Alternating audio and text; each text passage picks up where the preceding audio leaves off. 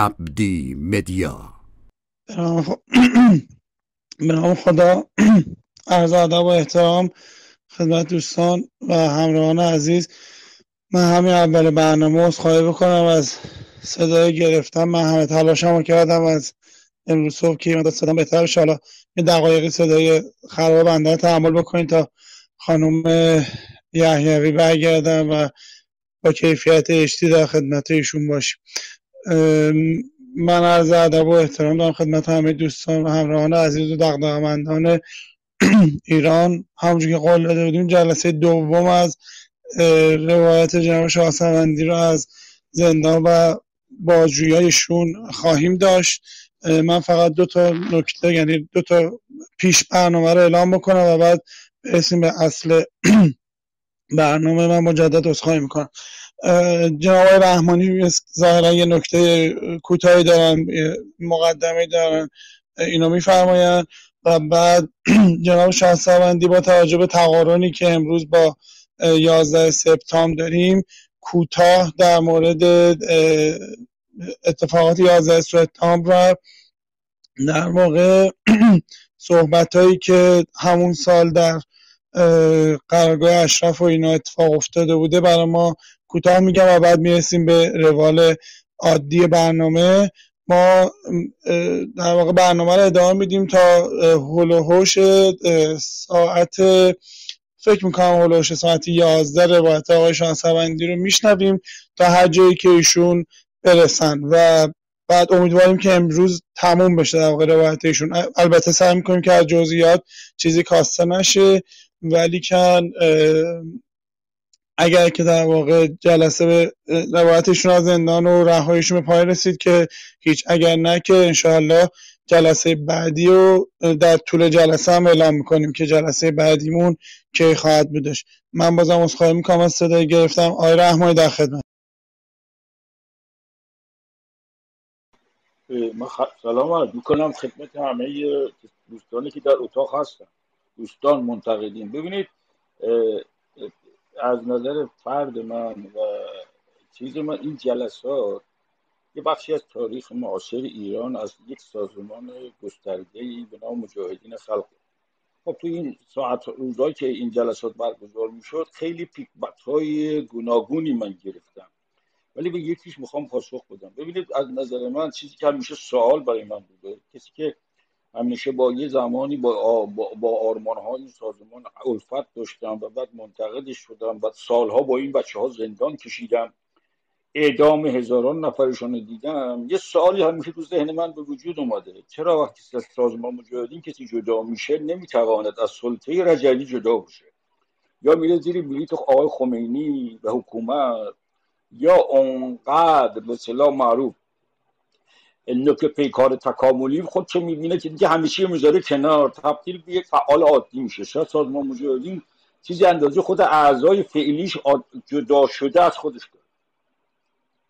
خب این خیلی مسئله مهمی چه اتفاقاتی در درون یه تشکیلات میفته که افراد یا یا به صلاح معروف خیلی ابتر میشن؟ در که وقتی در درون سازمان هستن پتانسیل فوق دارن. و چه اتفاقی میفته که برخیشان کاملا مثلا رهبری عوض می‌کنن؟ البته همشون نه.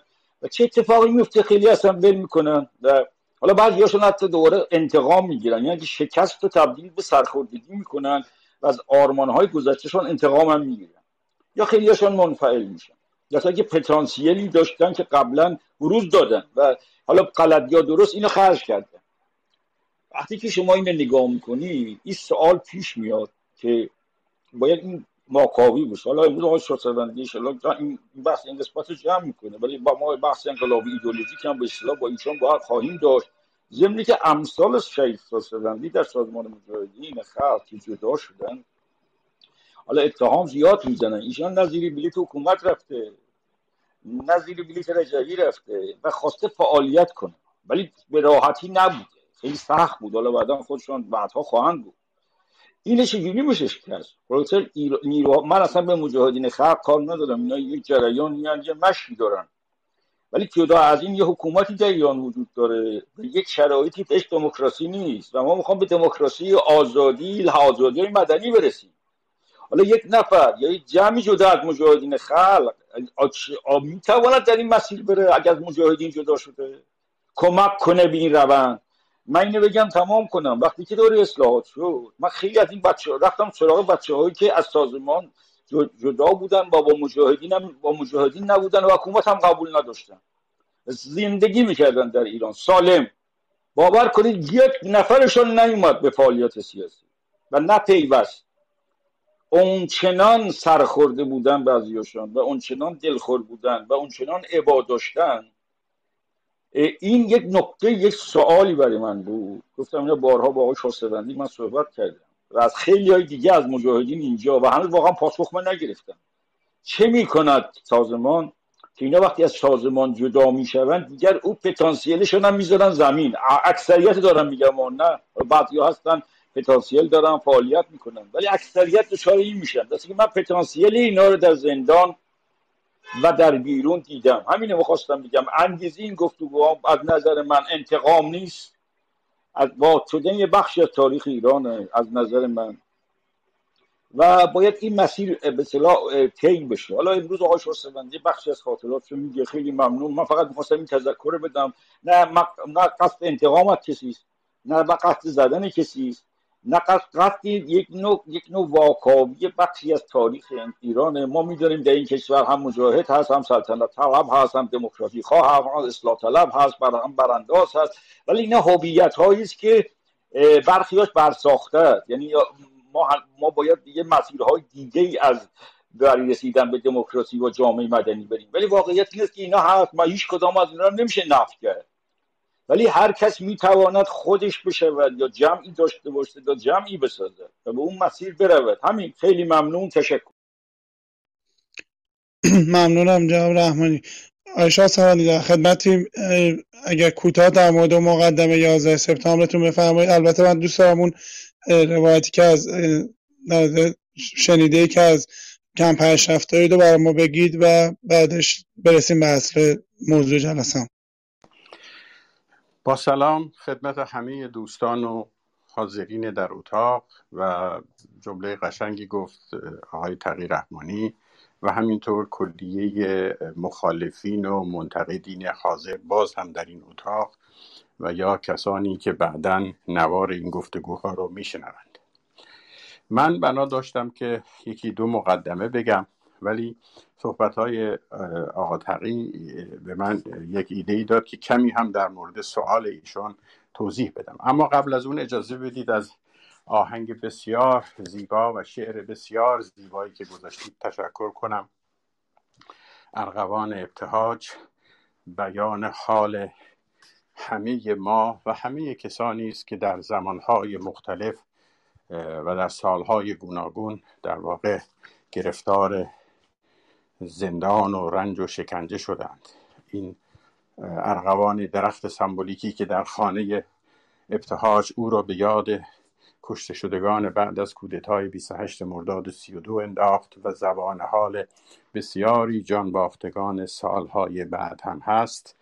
برای من هم نیز سمبل و نشانه های بسیاری است. برای من ارغوان در این شعر گفته شده تمامی ارزش ها و خاطرات گذشته من رو زنده کرد. تمامی عشق تمامی مردم تمامی یاران و عزیزانی که نفس در نفس با اونها بودیم در خوشی ها و در شادی ها در غم و اندوه و جنگیدیم و شماری رفتند جان باختند و من در قفای اونها اکنون هنوز در حال زندگی و نفس کشیدن هستم.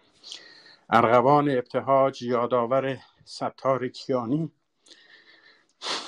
احمد شادبختی احمد رضایی حمید خاتمی خاتم حمید خادمی فرشته شبانی کاووس برادر کوچکترم مجید شریف واقفی مرتزا سمدیه لباف کازم زلنوار فرهاد صفا ساسان صمیمی و برادرش زنده کیوان عزیز علیرضا منیری جاوید و دهها و دهها جان شیفته دیگر است. بسیاری زنان و مردان بینامونشان که در رویا و در جستجوی آرمان آزادی عدالت جان باختند. یادآور زحمتکشان کوره پسخانه ها و دست های پینه بسته از رنج و کار است. یادآور مردان و زنانی روستایی است که در دورانی به دیدارشان می رفتیم و خلاصه کنم که یادآور تمامی یاران زندانی است. تمامی یادآوران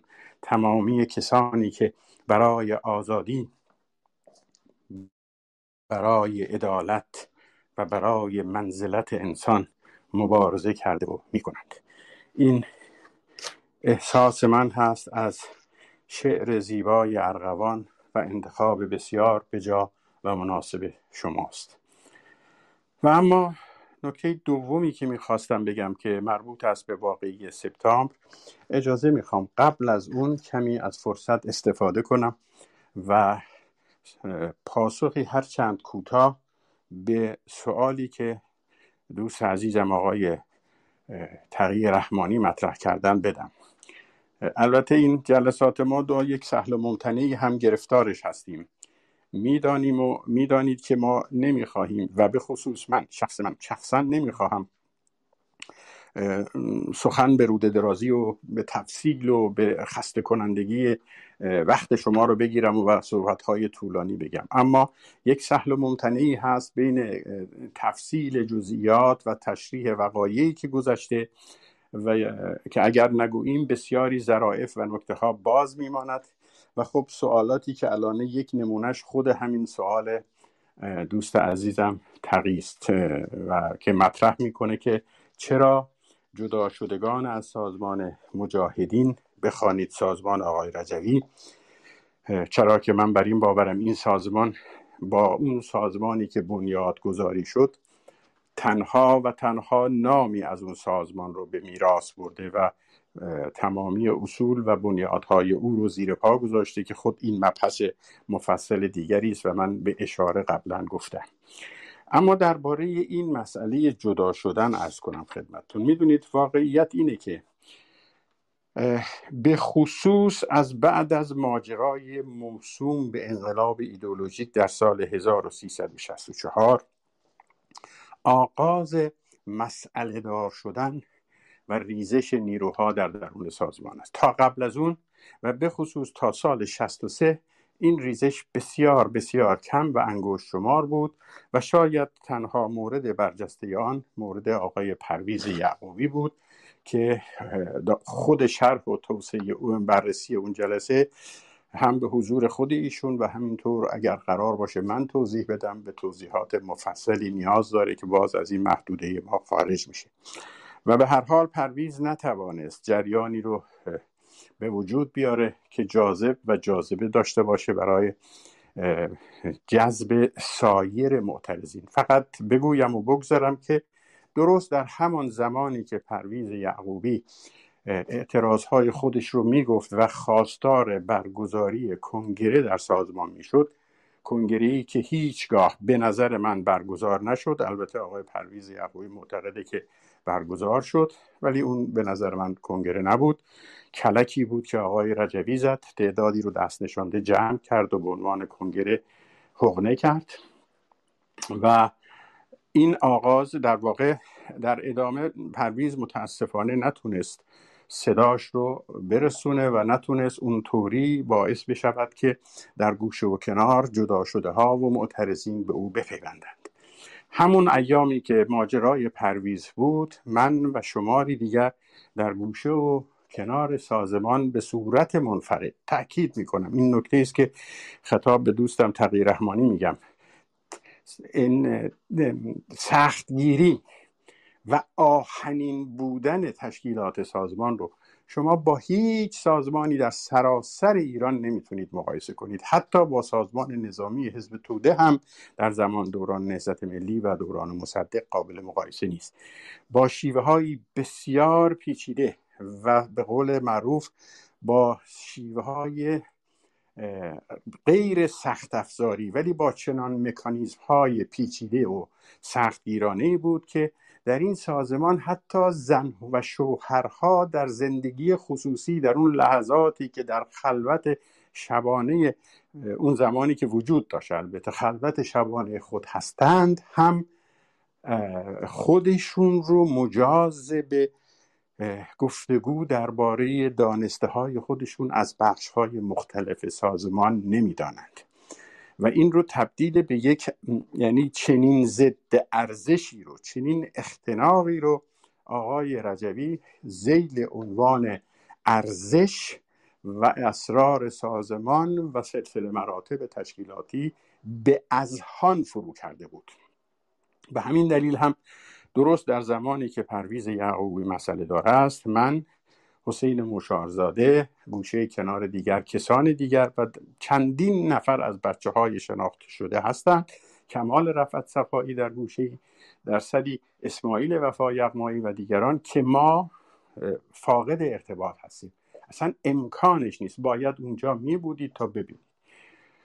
بعد از ماجرای پرویز یعقوبی و بعد سربرآوردن انقلاب ایدولوژیک این روند شدت گرفت و بعد از اون یکی از شاخصترین ها می‌تونم بگم که من هستم و اون هم غیر از سوابق گذشته و درگیری های ذهنی که من داشتم به علاوه تجربه ماجرای شهادت مجید شریف واقفی سربرآوردن محاکمه علی زرکش این زخم کهنه رو باز کرد. اما برگردم به اصل موضوع. در درون سازمان مجاهدین همین سازمان مجاهدین همین آقا و مسعود رجوی کنونی نه امروزه بلکه شاید ده 15 سال پیش زمانی که هنوز در بغداد هستند.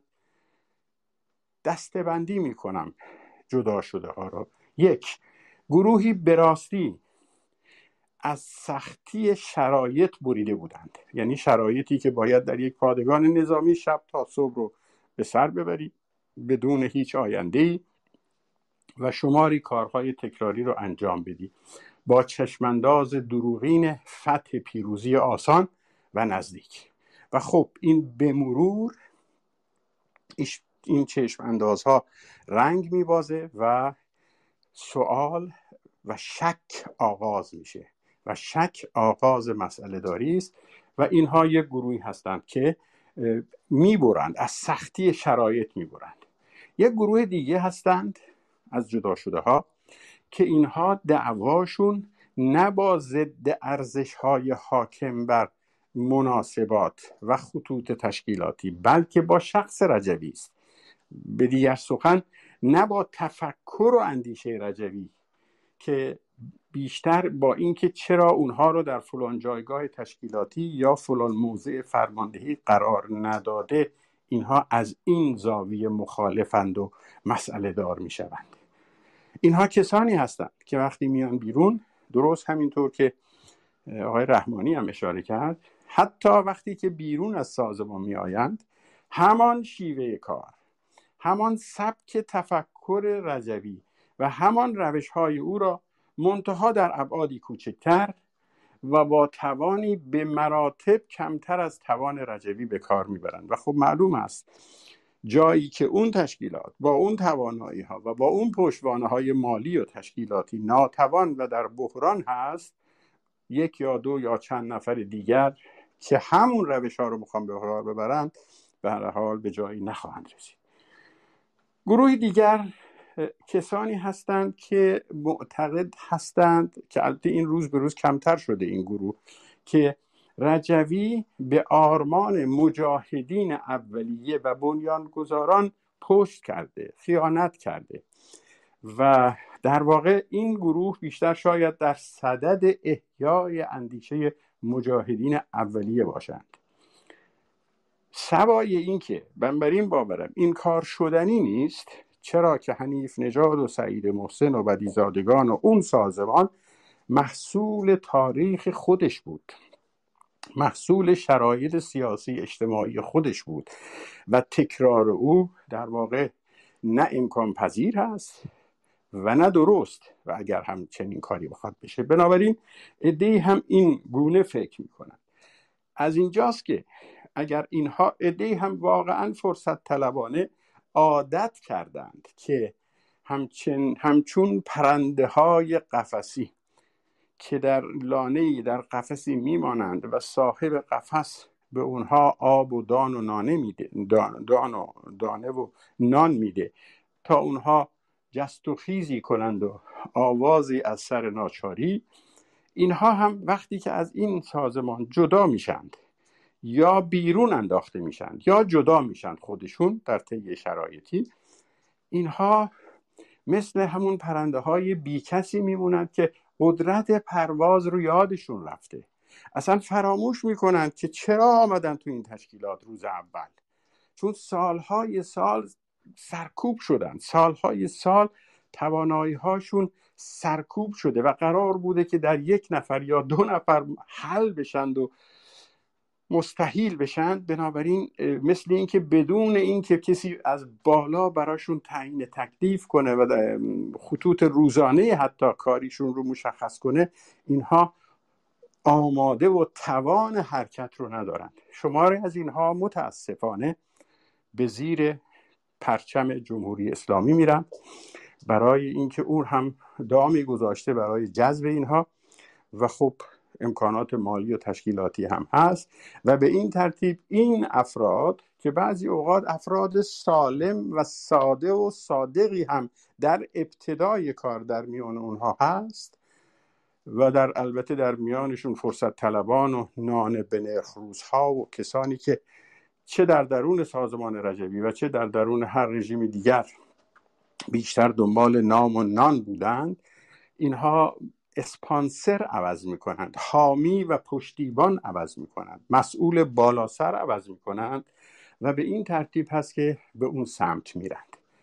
اگر همه اینها رو سرجم بزنیم میماند شمار انگشت شماری کسانی که توانستند به دلایل گوناگون از دانش و توانایی های گذشته خودشون گرفته تا آمادگیشون برای ایستادن و تحمل شرایط سخت و حتی خوابیدن در کوچه پس کوچه های شهرهای اروپایی و گرسنگی کشیدن و کارگری رفتن و کارهای سخت کردن شما را اندکی میماند که اینها رو هم متاسفانه باید بگم که اون جریان های چه جریان حاکمیت رجبی و چه جریان های فردگرای جدا شده از سازمان مسعود رجوی که لازم نیست اسم افراد رو بیارم. کافی سرچ کنید طی 20 سال گذشته شماری رو خواهید دید.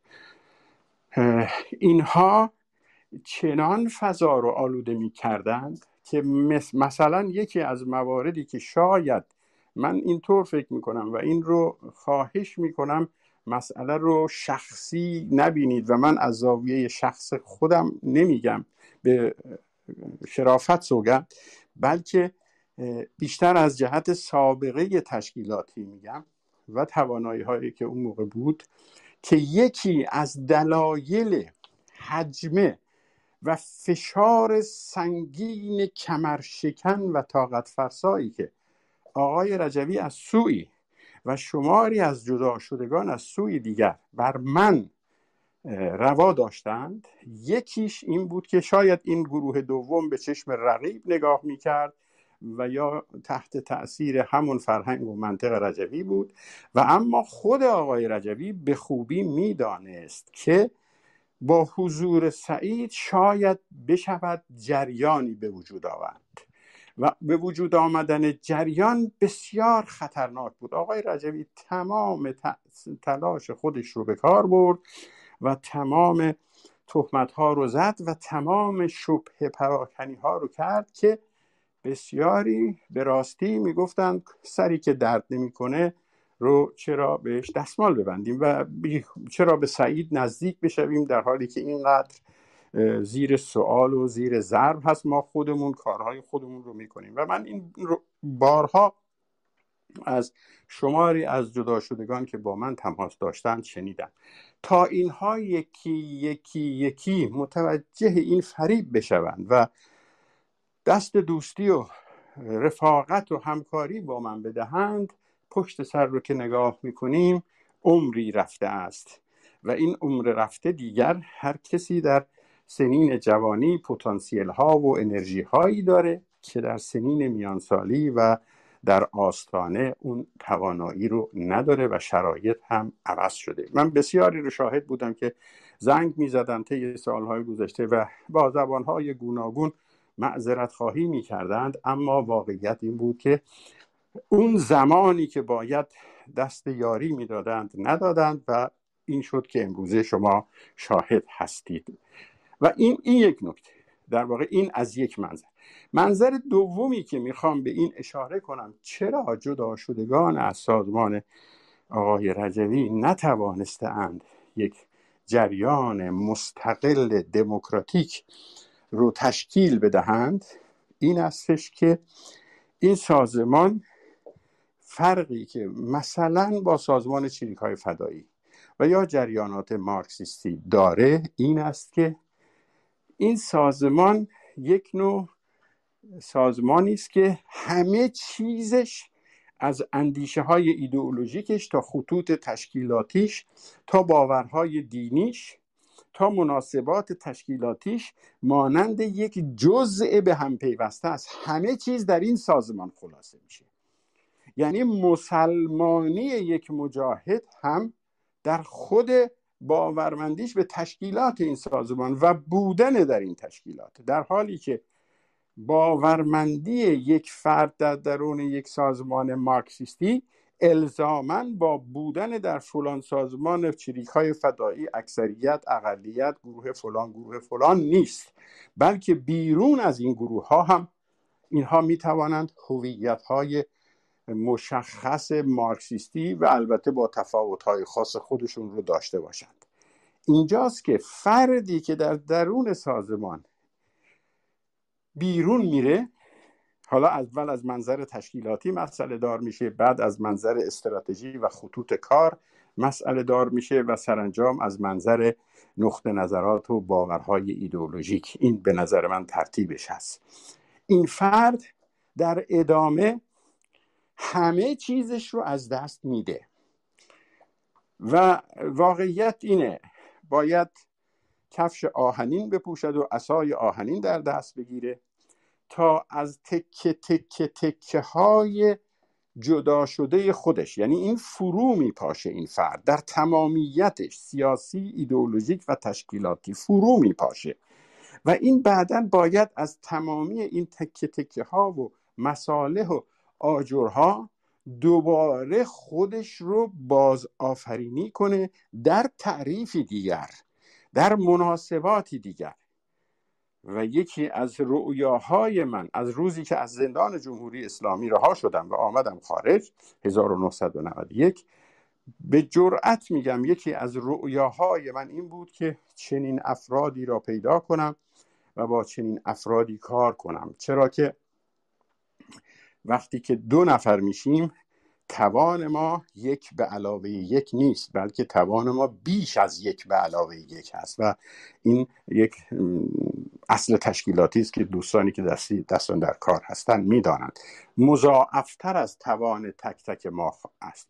ولی این متاسفانه بخش زیادش به خاطر اون حجمه های عظیم تبلیغاتی سازمان علیه من مانع می‌شد من کسانی رو میشناختم که سالها می‌دانستند که حق با سازمان نیست. می‌دانستند دروغ میگه سازمان. هنوز هم بعضی اونها این جرأت نمی کنند نامی بیارند و تاییدی کنند و بگویند که این درست نبوده است و این درست نبوده است و اینجا سعید حق داشته. از غذا تو این جلسه امشب به بخشی از اونها خواهم پرداخت. این مختصری بود در مورد این مسئله و فراموش هم نکنیم که در اون سالها نه دنیای مجازی اینترنت وجود داره نه تلفن های همراه و نه چنین بروز ماهیتی که امروزه ما شاهدش هستیم. سازمان رجوی طی این سالها دچار برو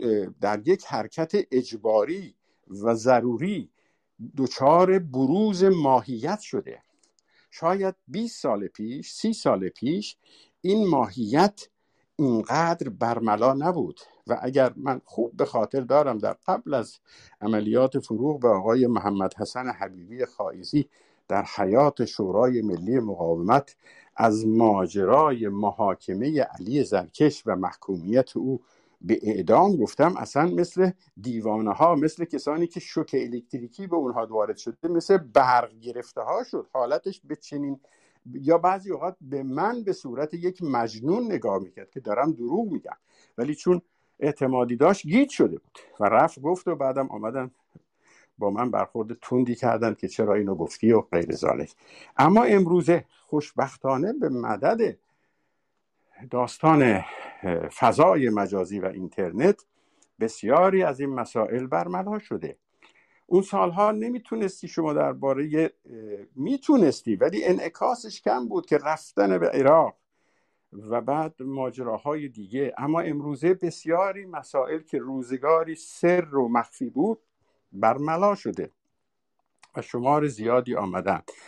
و اما هنوز هم مسئله به قوت خودش باقی است و شاید یکی از هدفهای همین صحبت هایی که ما می‌کنیم این باشد که من جایی نوشتم که باید دیوارهای زمخت اندیشه های کهنه و تفکرهای کهنه و تشکیلات بسته رو از طریق در واقع دیوارهای جایی من حتی در مقدمه کتابم نوشتم از روی مطلب می‌خوانم. در این میان نقش من و امثال من نه ضدیت کور و هیستریک با سازمان رجوی نه فحاشی و دروغ پراکنی بلکه شکستن دیوارهای رعب و وحشت سازمانی از سوی خیلی ها بیان بیرون. خیلی ها فکر می‌کنن بیان بیرون از گرسنگی خواهند مرد. خیلی ها اصلا تصور فضای آزاد رو ندارن و این رو اونها دامن می‌زنن. اون سالی که ما مسئله دار شدیم رسما گفتن که اگر این گروهی که دارن میرند بیرون سراح بیشتر ندارند. یا از گرسنگی بمیرند یا تعبیر زشتی که حسین مهدوی به کار بود که شرم دارم از تکرارش ولی مفهومش این بود که باید به محله های فلان در پاریس بروند و یا راه حل سومش این بود که برگردند به درون سازمان. این رعب و وحشتی که اونها میانداختند همراه با ناتوانی هایی که من عرض کردم خدمت شما اینها یک دیوارهای رعب و وحشتی به وجود میارن و از سوی یک توهماتی رو دامن می‌زنند که شما در نوک پیکان تکامل هستید در قلب توده ها هستید. گروهی منزوی و پراکنده رو چنان مغز شویی می‌کنند که اینها فکر می‌کنند هر آن ممکن است ایران و تهران بروند و در دروازه های شهرها میلیون ها انسان به پیشواز اونها بیان. اینجاست که من گفتم وظیفه من و امثال من نه ضدیت کور و هیستریک نه فحاشی و دروغ پراکنی بلکه شکستن دیوارهای رعب و وحشت سازمانی. و از آن مهمتر این خیلی نکته مهمی است. و از آن مهمتر شکستن دیوارهای اندیشه های زمخت ایدولوژیک قدیمی و کهنه است. یعنی هر سازمان و هر جریانی که بعد از این صورت بگیره و در هر ابعادی مطمئنا باید مبانی دیگری غیر از این تشکیلات و حتی مبانی دیگری فراتر از تشکیلات حنیف نجات داشته باشه. و اونها با تمامی اشتباهاتشون فرزندان زمان خودشون بودند. و ما در قرن بیست و یکم طبعا به گونه دیگر اگر بتوانیم باید سازماندهی کنیم با شفافیت با سلسله مراتبی دموکراتیک و با اصولی که مطمئنا حقوق بشر و منزلت انسانی یکی از پایه های اون هست و شاید هم جدایی دین و ایدئولوژی از حکومت. و خب حالا این بحث مفصلی است که سر دراز دارد این توضیح کوتاهی بود من مایل بودم در پاسخ سوالی که دوست ما تقیی رحمانی مطرح کرد. در حد بزاعت و مقدمه اول بحث بگم. البته باز این بحث هنوز باز هست. دوستان می‌تونن روش اظهار نظر کنند حتی پیشنهاد می‌کنم شاید بشود در یک جای دیگر زیل همین عنوان اتاقی باز کرد و در این چارچوب به طور مشخص حول همین مسئله کسانی صاحب نظرانی جامعه شناسان سیاسیون و لزوم هم نداره که حتما اعضای سازمان باشند بیایند و اظهار نظر کنند. این نکته دومی بود که می‌خواستم به عنوان مقدمه ارز کنم و اما همینطور که حسین آقای سربندی گفتند من خواهش کرده بودم از ایشان که در ابتدای صحبت از اونجایی که یک تقارنی است بین سپتامبر 2001 و سپتامبر 2021 سرنگونی طالبان با حمله نظامی غرب به رهبری آمریکا و عقب نشینی غرب به رهبری آمریکا 20 سال بعد و باز بر سر کار آمدن طالبان که همون طالبان هست. خودمون رو فریب ندهیم.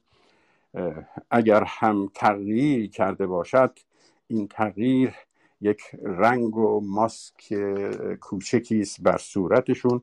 حتی تشکیل حکومتی که دادند و نحوه برخورد نشان می‌داد و غیر از این نمی‌تواند باشد.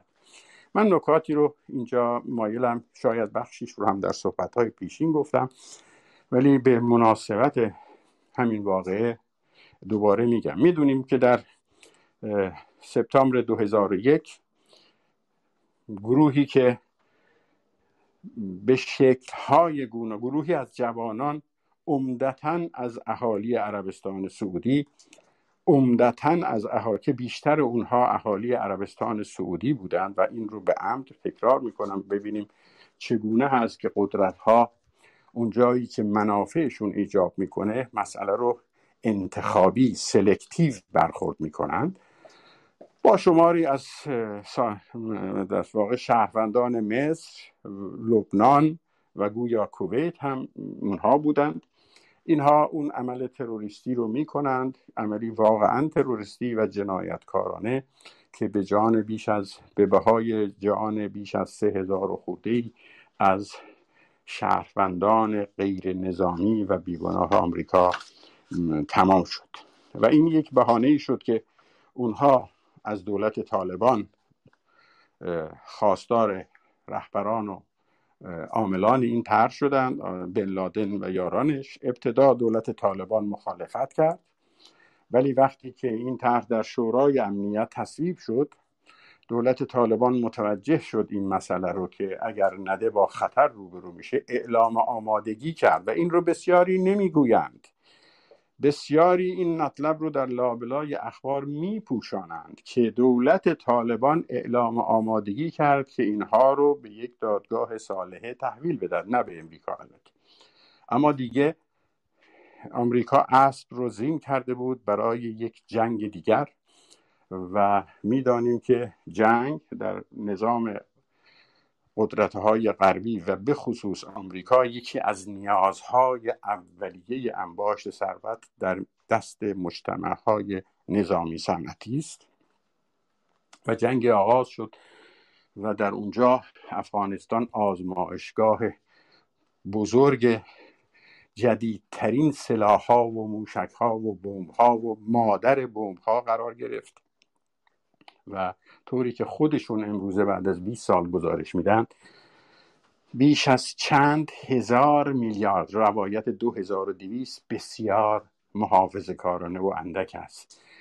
در واقع هزینه شد. از این مبلغ بخش بزرگ این مبلغ به جیب صاحبان مجتمع های نظامی صنعتی رفت و امثال رامسفلد ها مکفالین ها پومپئو ها و جورج بوش ها و دیکچینی ها و عمله و اکره اونها و در واقع بخشی از ثروتهای کشورهای منطقه رو هم به این ترتیب قارت کردند و اونها رو هم در این ماجرا دخالت دادند و این آزمایشگاه بزرگ رو ترتیب دادند که اندکی هم در واقع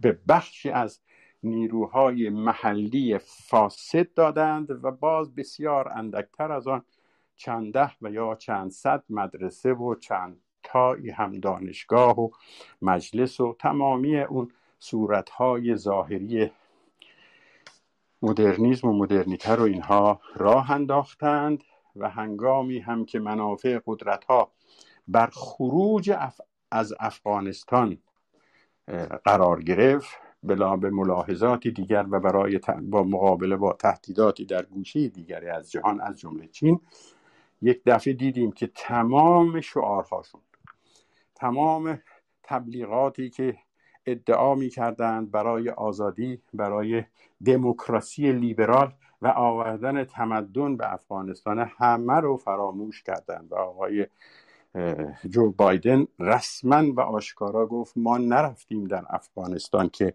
دموکراسی ببریم. ما ببریم اونجا. ما نرفتیم به افغانستان که دولت ملت بسازیم. در حالی که در ابتدا تمام اینها رو این مدعی این کارها بودن. و رفته بودیم برای مقابله با تهدید القاعده و که امروز هم اون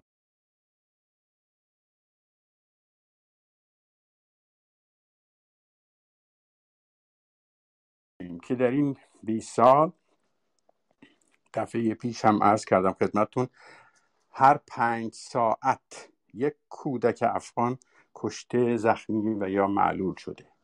در این 20 سال بیش از 100 هزار نفر با تخمین بسیار محافظه کارانه کشته شدگان افراد غیر نظامی هستند یعنی زنان و مردان و کودکان افغانستان و هفتاد هزار نفر نظامی.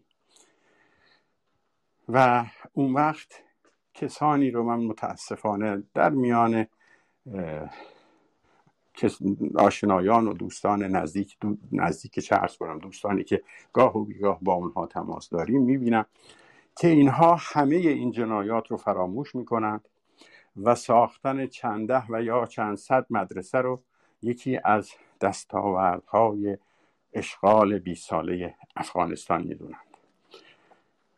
بگذارید اشاره کنم که تجربه افغانستان چه در حجوم تانک های ارتش سرخ و چه در حجوم هلیکوپترها و بمبافکنهای غرب نشان داد که یک آزادی عدالت و دموکراسی کالایی وارداتی نیست.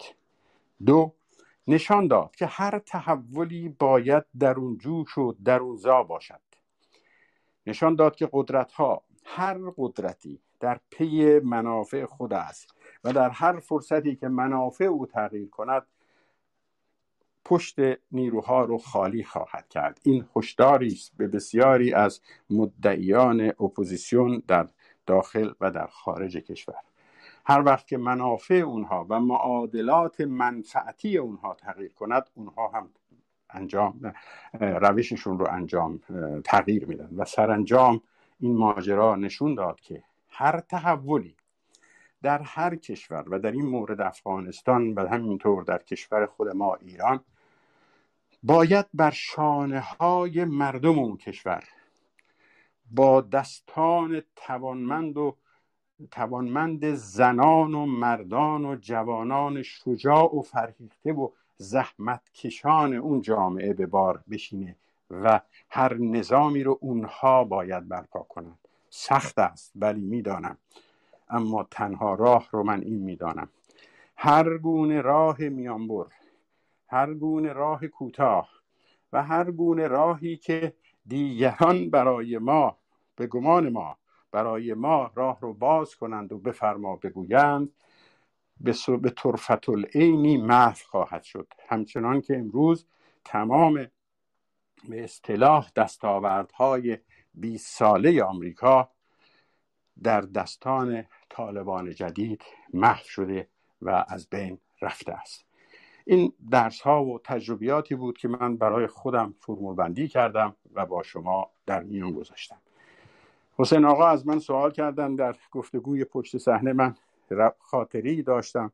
برای به قول معروف تلطیف شرایط هم شده. بگویم که شنیدم وقتی که برش های دوقلو رو زدند و هنوز سازمان رجبی در بغداد و در قرارگاه اشرف بود و این شنیده من به تواتر رسیده. کسان متعددی اینا نقل کردند. غیر از اینکه حالا در خود عراق هم جشن و شادمانی به پا شد در قرارگاه اشرف هم شادی و سرور به پا شد شلیک هوایی کردند بعضی ها و شیرینی پخش کردند. البته آقای رجوی بسیار هوشیارانه جلو استمرار این حرکت رو گرفت ولی یک جلسه گذاشتند که در اون سخنران که آقای رجوی باشد برای اینکه اذهان رو آرام کنه در این حال حرفی هم زده باشه. این مطالب رو گفت که ببینید اسلام ارتجاعی چون از نظر او اسلام القاعده اسلام بن لادن یعنی اسلام سعودی.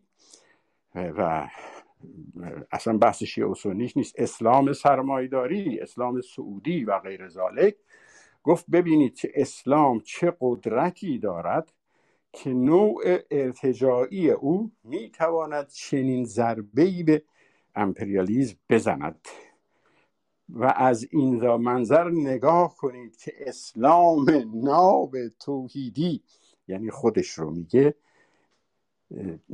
در صورت لزوم چه توانایی دارد. البته ایشون لاف در قربت می‌زد و در کوه در کوه فرزی فریاد می‌زد تا صدای خودش رو پژواک صدای خودش رو بشنود و شاید کمی آرام بگیره. ولی او می‌دانست که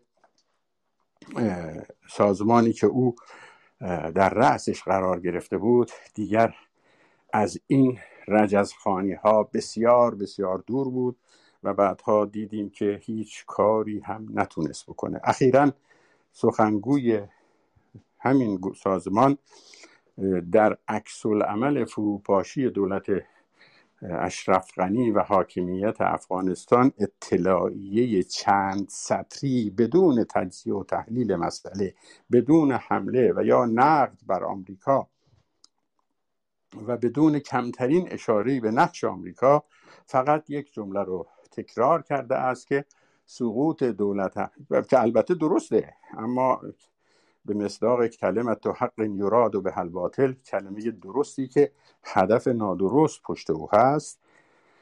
اطلاعیه شورای ملی مقاومت آقای رجوی می‌گوید که سقوط دولت مستقر نشان داد که کس نخواهد پشت من جز ناخون انگشت من. حال باید از ایشون سوال کرد آقا و خانم مربوطه.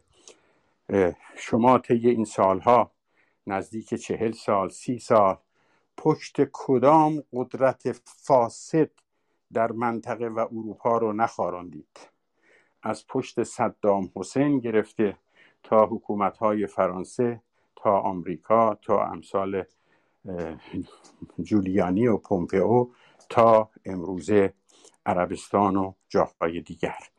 کدام پشت رو نخاروندید و در آرزوی حمایت کدام یک از آنها و خاراندن پشت خودتان نبودید؟ اگر این نبود اون میلیون ها دلاری رو که از صدام گرفتید و فیلم های او در اینترنت هست و میلیون ها دلار دیگری رو که از تمامی قدرت های فاسد و عقب مانده منطقه در راستای مبارزه علیه جمهوری اسلامی گرفتید و شماریش رو به کانه سازی در این کشور و در اون کشور و انباشت سرمایه های چند صد میلیون دلاری انجامیده بفرمایید اگر اینها پشت خاراندن و آمادگی برای خاراندن پشت نیست چیست؟ و من در اینجا این قسمت رو هم با اجازه شما تموم می‌کنم. ممنونم. جناب شاد ما نکته که آقای رحمانی گفتن که به شدت نکته درست و مفیدی بود ولی خب به حال غیر مترقبه و غیر, غیر برنامه‌ریزی شده بود. یه حدود چل دقیقه از وقت اتاق رو بهش و جواب شما صرف کردش. ما مجبوریم که مقدار ریتم اتاق رو تندترش بکنیم و نهایتا دیگه یک ساعت تا یک ساعت و نیم می‌تونیم در خدمت شما باشیم. بر روایت زندان حالا تا هر جایی که برسیم. ما روایت شما رسیدیم تا نقطه ای که شما فرمودین که در واقع به شما پیشنهاد تماس گرفتن با همسرتون دادم ما در واقع در ادامه میشنویم. ما یه نکته رو امشب احتمالا بر دوستان جالب خواهد بود. امشب ما یک اسم دیگری از بازجوهای جناب آقای سوندی رو میاریم که فکر کنم اسمش اسمشون برای دوستان جالب باشه. حالا به موقعش در مورد اون هم صحبت می‌کنیم. در خدمتون جناب شاه برای یادآوری فقط کوتاه میگم که پیوست صحبت قبلی تا آذر ماه 1367 من در زیر شکنجه هستم. در حالی که هنوز بدنم گچ گرفته شده. و پای راست و تمام قسمت های لگن خاصره و اینها و در عین حال شلاق بر کف پا و بر پشت من می‌زنند و شکنجه می‌کنند. اون مسعود معروف مسعود صدرالاسلام یا همون تاها تاهری رو به یاد میارم که وقتی میمد و شکنجم در همون سلولی بود که من بودم بنابراین صداش در تمام بند میپیچید. فریاد می‌زد شاید به تمسخر شاید به برای ترس و ایجاد رعب و وحشت که ما آمده ایم امشب یک یا امروز یک کاسه خون بخوریم.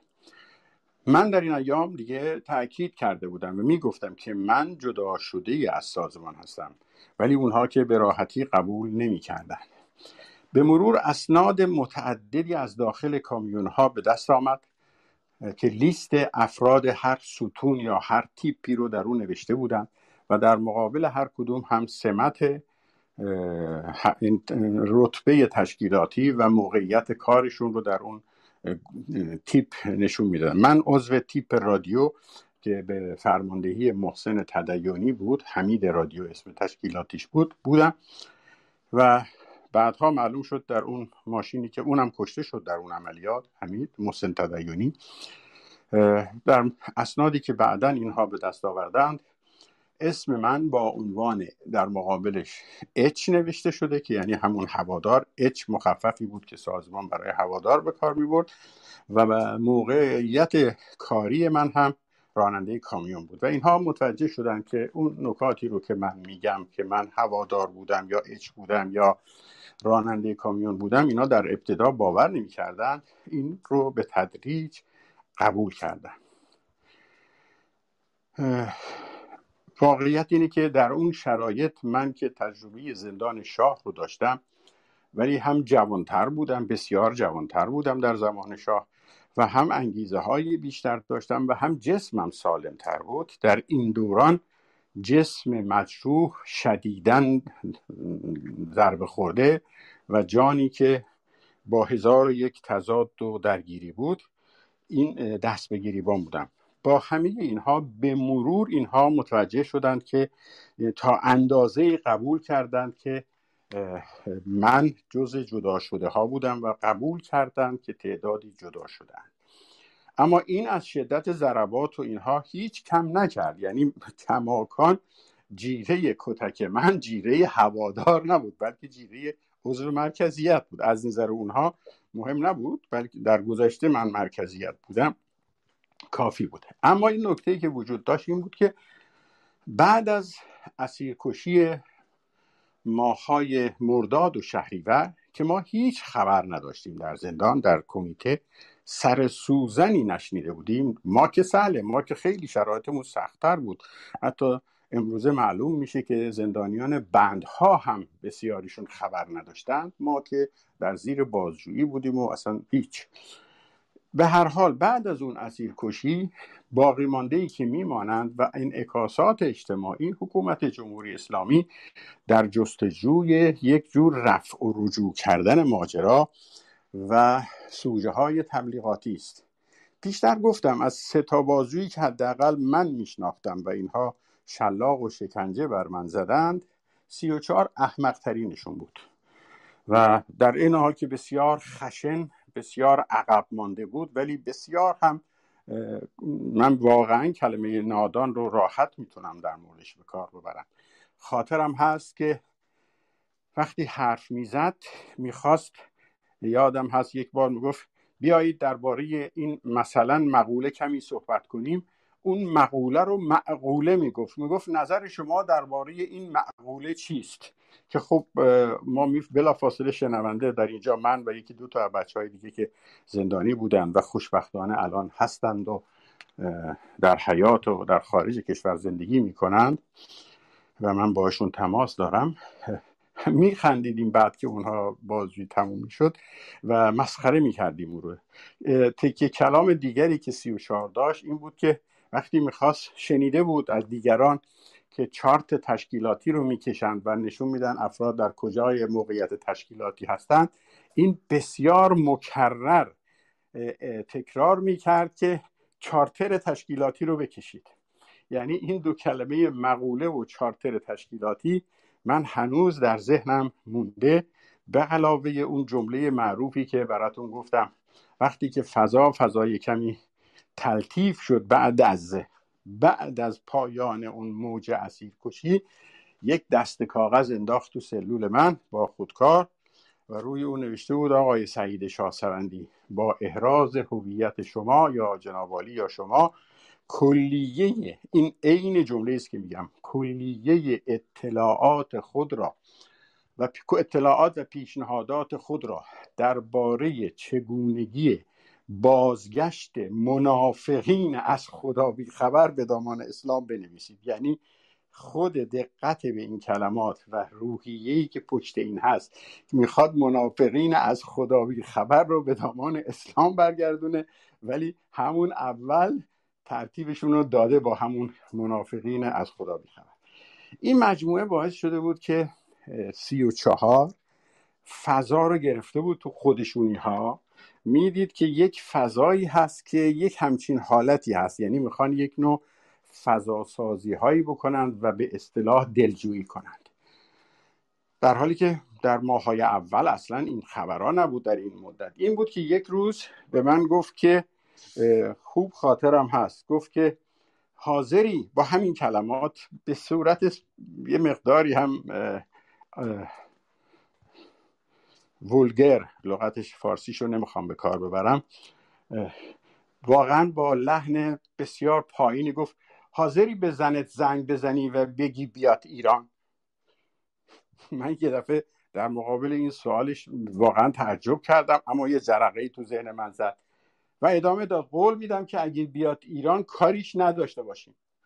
این پیشنهاد سی و چهار که شاید در درون خود اتاقهای بازجویی رده های دیگرشون صحبت هایی شده بود و این به هر حال نفر باز سربازوی من بود و این خیلی ها با همراه با این می آمدند این می‌خواست از قافله عقب نماند و این پیشنهاد داد. این پیشنهاد برای من یک جرقه ای بود. بلا فاصله قبول کردم. گفتم آره حاضر هستم و پذیرفتم که از کمیته مشترک بازداشتگاه توحید به همسرم زنگ بزنم و او رو دعوت کنم که اگر بخواد بیاد ایران. البته شمارش رو نداشتم پیشتر گفتم. شمارش رو از طریق مادر او در هامبورگ به دست آوردم و می‌دانستم که در فرانسه شماره های اینها در لیست قرمزی هست که دسترسی به اونها امکان پذیر نیست به آدرسشون بنابراین تماسی گرفتم و قرار شد روز بعد تماس بگیرم و در این مدت همسر من که جزء گروه کوچک جدا شده ها بود یعنی همراه با کسانی رو که من حالا بخشیشون اسم میارم بعضی رو شاید لازم نداشته مایل نباشند نخواهم گفت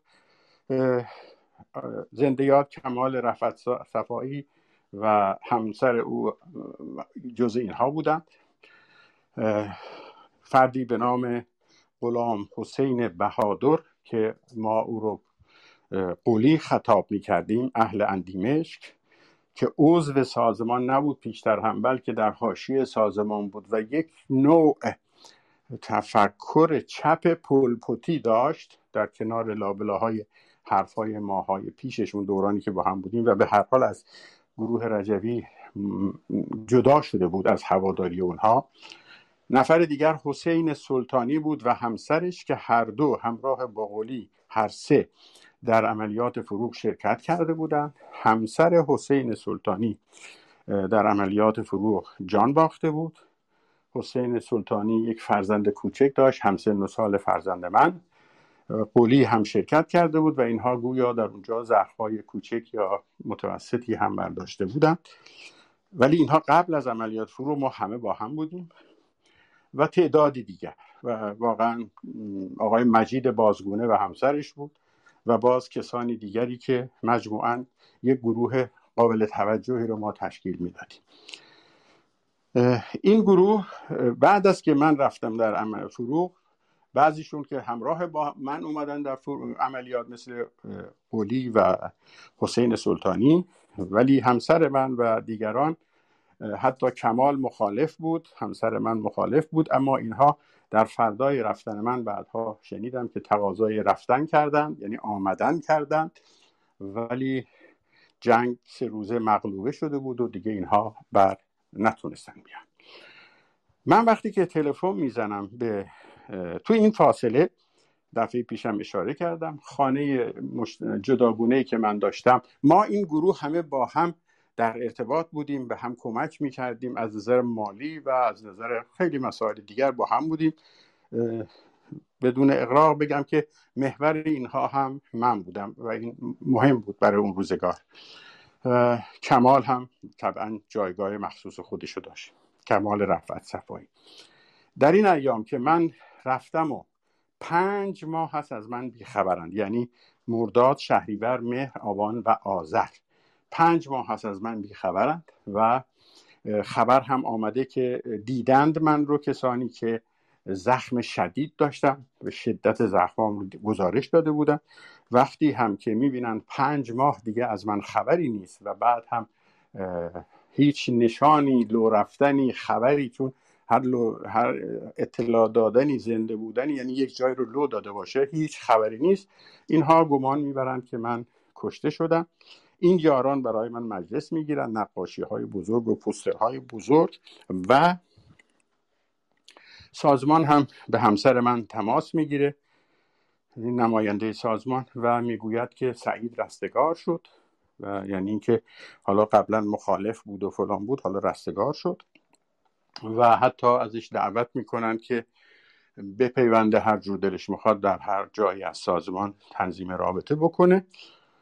این وضعیت ادامه داره تا آذر ماه. اگه اشتباه نکنم حوالی دوم سوم آذر ماه که وقتی من به سی و چهار پاسخ مثبت دادم من رو برد در یک اتاقی همون کمیته تو دایره و اون تلفنم خودش نشست بغلش و شنود می‌کرد کاملا. زمینی که من علاوه بر اون شنود در لحظه مطمئن بودم جای دیگه هم داره این شنود میشه و از من خواست که به همسرم زنگ بزنم و ما یک بار زدیم و خبر دادیم که فردا خواهی زنگ خواهیم زد. او هم به حساب اینکه آخرین تماس یک زندانی از زندان هست و یا اینکه من می‌خوام یک پیامی رو لابلای حرف هم به او بگم با موافقت بقیه اون بچه ها شروع به ضبط کردن صحبت من می‌کنه.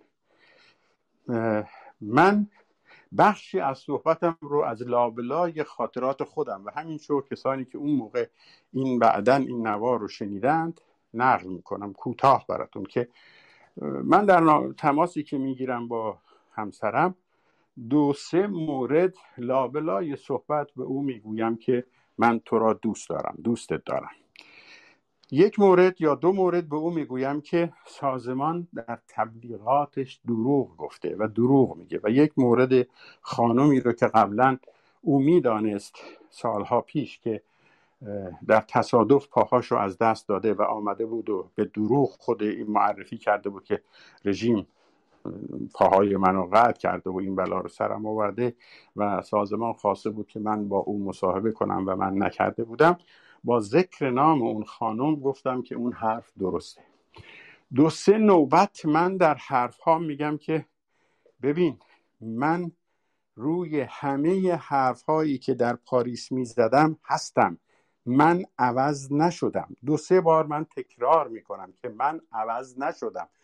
البته این رو با لابلای حرف ها می‌زدم چون به هر حال تصور کنید در زندان و در شکنجهگاه و کنار دست بازجو نشسته.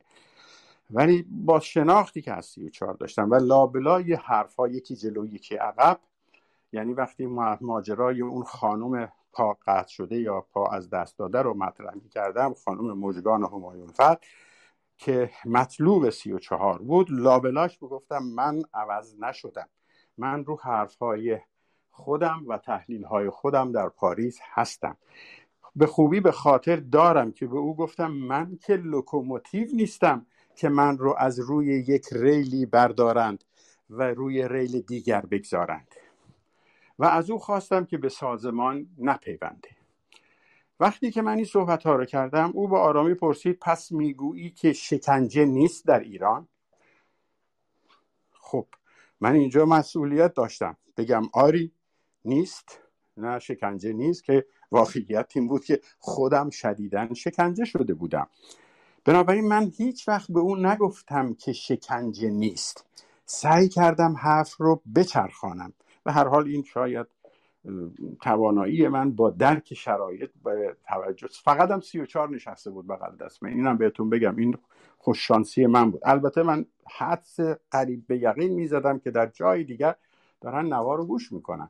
و ساده لوحیست اگر فکر کنیم گوش نمی‌کردن یا ضبط نمی‌کردن. و اگر نکردن نشون میده که خیلی بی‌در و پیکر بودن.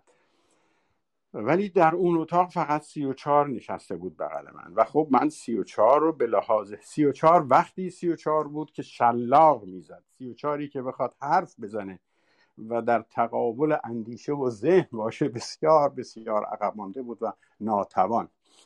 بنابراین من گفتم که من لوکوموتیو نیستم که من رو از ریلی به ریل دیگر بگذارند. و ببینم چیزهای دیگری که من در این مکالمه کوتاه گفتم. آها وقتی شکنجه رو پرسید من جواب ندادم.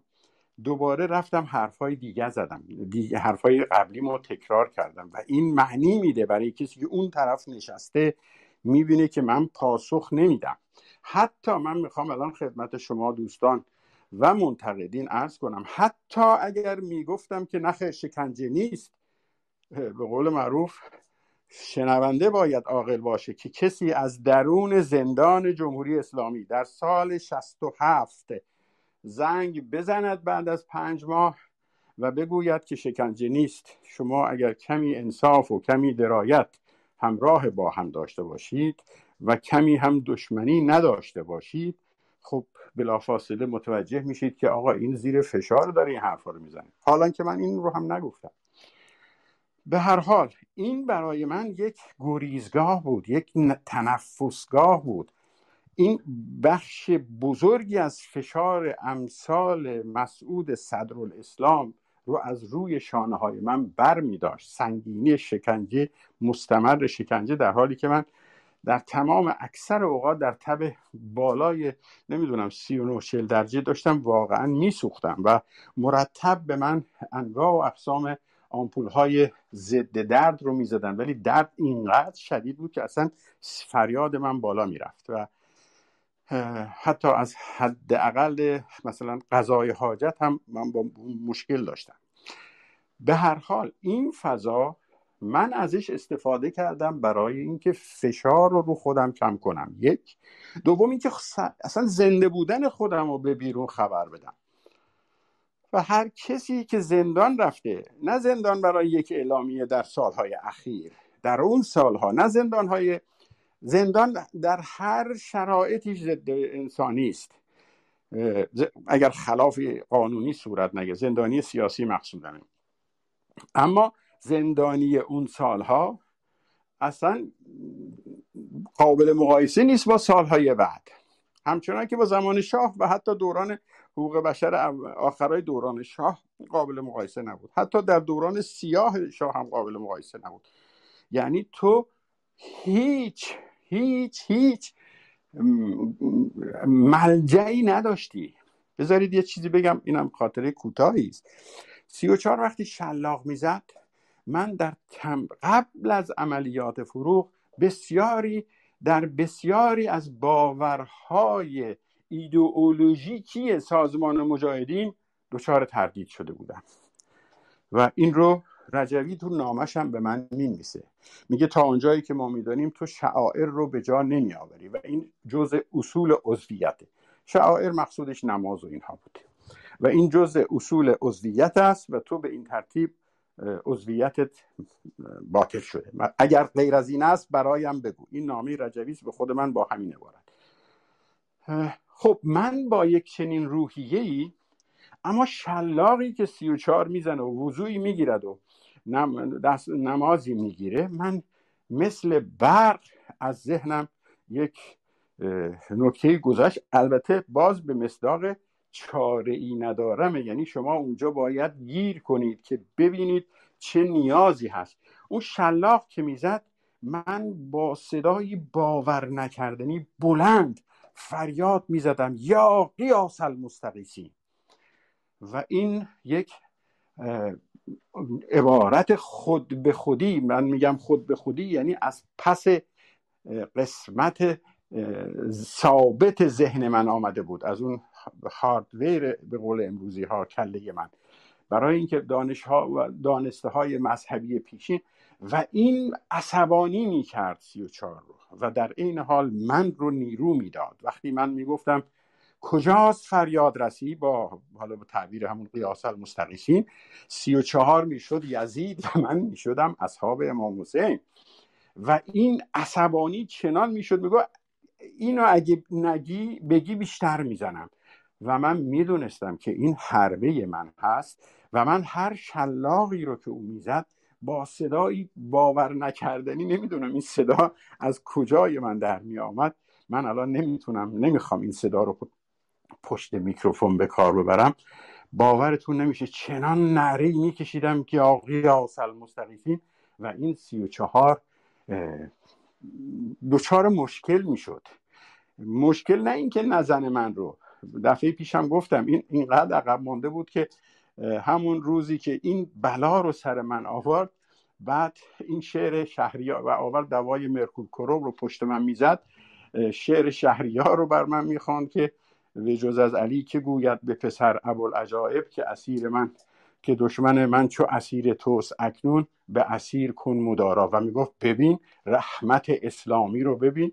داشت فخ فروشی رحمت اسلامیش رو بر من می‌کرد که گوشت های تن منو ریخته بود و شطره های خون من به در و دیوار پاشیده بود. حالا این مرکور کروم به پشت من می‌زد می‌گفت که این رحمت اسلامی است این عطوفت اسلامی است. خب معلومه اینها برای من خیلی انرژی دهنده بود. همینجا مجبورم یه عقب نشینی خیلی کوتاه ولی در حد یک جمله بکنم.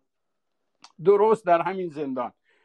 سیزده سال پیش 1354 وقتی که من شکنجه می شدم در ماجرای بعد از دستگیری افراخته دو تا بازجو بودن سه تا چهار تا بازجو بودن.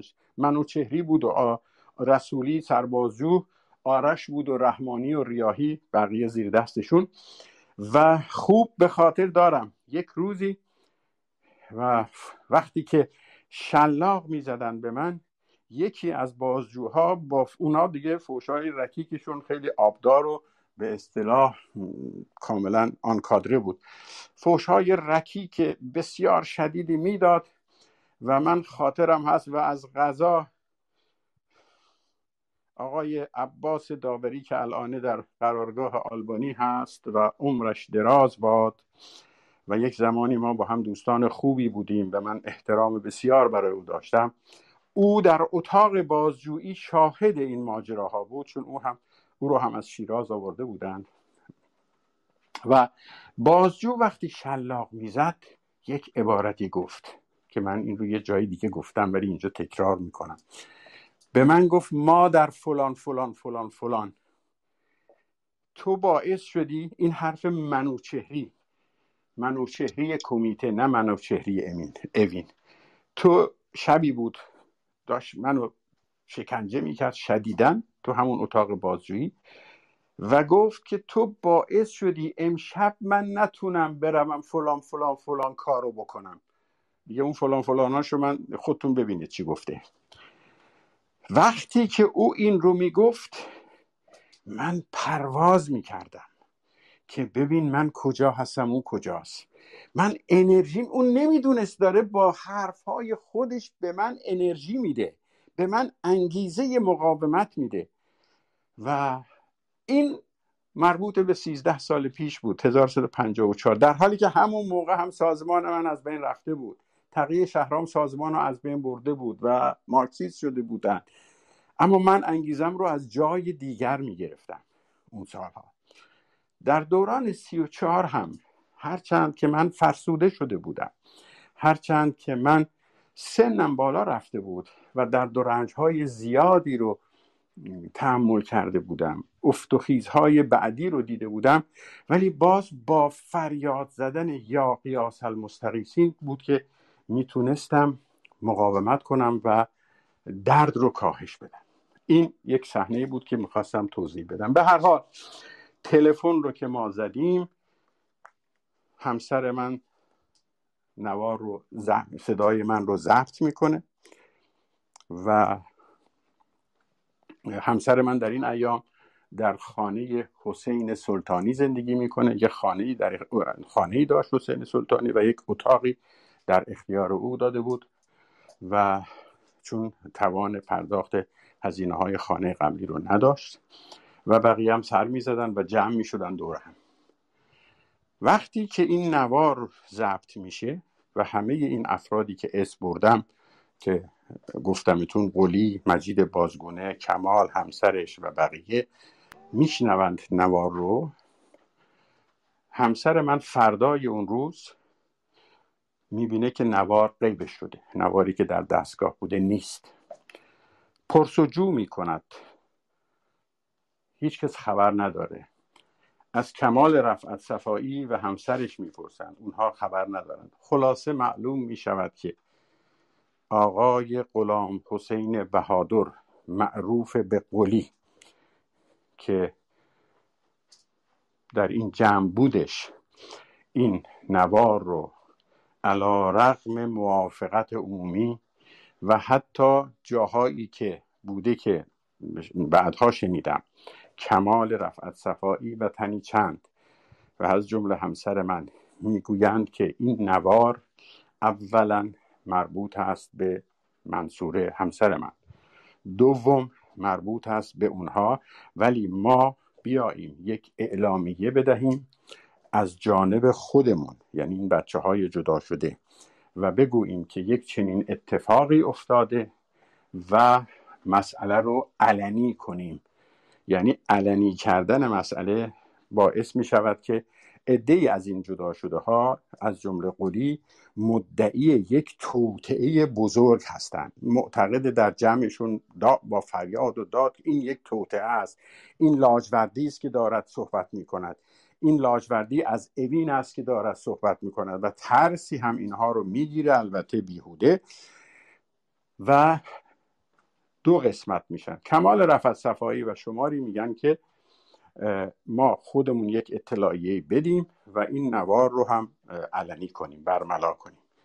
تا بیایند اینها این کار رو انجام بدهند معلوم می شود که غلام حسین بهادر اهل اندیمشک معروف به قلی این نوار رو با زور و با اختفا اختفا از جانب همسر من و حتی با قولدری در مقابل اون بقیه افراد برده و داده به آقای حسین مهدوی مسئول شورای ملی مقاومت در فرانسه و عضو دفتر سیاسی کمیته مرکزی یا نماینده سازمان در پاریس.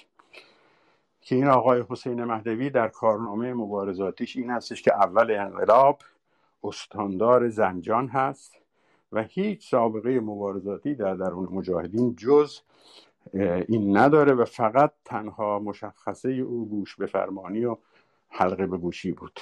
به طوری که مدتی در کردستان آوردندش. من اون موقع در رادیو مجاهد بودم و ما مدتی این رو قرار شد بیارن که ما حفظش کنیم. چون داشت می‌رفت مجلس جمهوری اسلامی سر می‌زد. تا مهرما می‌رفته تو مجلس سر می‌زده. اینقدر این آدم بیغ بود و اینقدر در این حال فاصله داشت از مجادی. می‌رفته آقای قفوری رو ببینه گلزاده قفوری رو خودش به من گفت. که بعد بچه ها متوجه میشن میگن این با جانت بازی می‌کنی و میکشنش کنار رو برای حفاظت آوردنش در ترکیه در کردستان ایران. و یه مدتی در بخش ما بود اون جایی که ما بودیم. و به خوبی به خاطر دارم که هیچ کارایی نداشت و مونده بودیم که چه کاری به او بدهیم که حسن مهرابی هست می‌تواند گواهی دهد. اسماعیل یغمایی هست می‌تواند گواهی دهد. احسان امیرون رایا که امیدوارم سالم و سرحال و زنده باشد.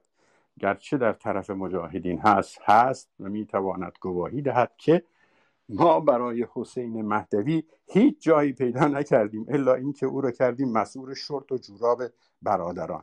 یعنی واقعا اینقدر این آدم ناتوان بود که ما دو سه تا توبره زیر پیرنی رو آستیناش رو بستیم کردیم توبره و توش تعدادی جوراب و چیزهای دیگر ریختیم و حسین مهدوی شد مسئول جوراب و زیر پیراهن برادران. این آقا بعدا به مقام مرکزیت و دفتر سیاسی رسید و مدتها مسئول سازمان در پاریس. وقتی که قولی این نوار رو به حسین مهدوی می‌دهد حسین مهدوی این نوار رو به بغداد و مسعود رجوی میفرستد. سر و ته این نوار رو تا اونجایی که می‌توانند نوار کوتاهی است می‌زنند و بعد اطلاعیه می‌ذارن روش. بنا به اطلاعات موثق دریافتی از درون رژیم. یعنی گزارش صحبت من رو با همسرم تبدیل می‌کنن به اینکه گویا اونها در درون رژیم شنود داشتند.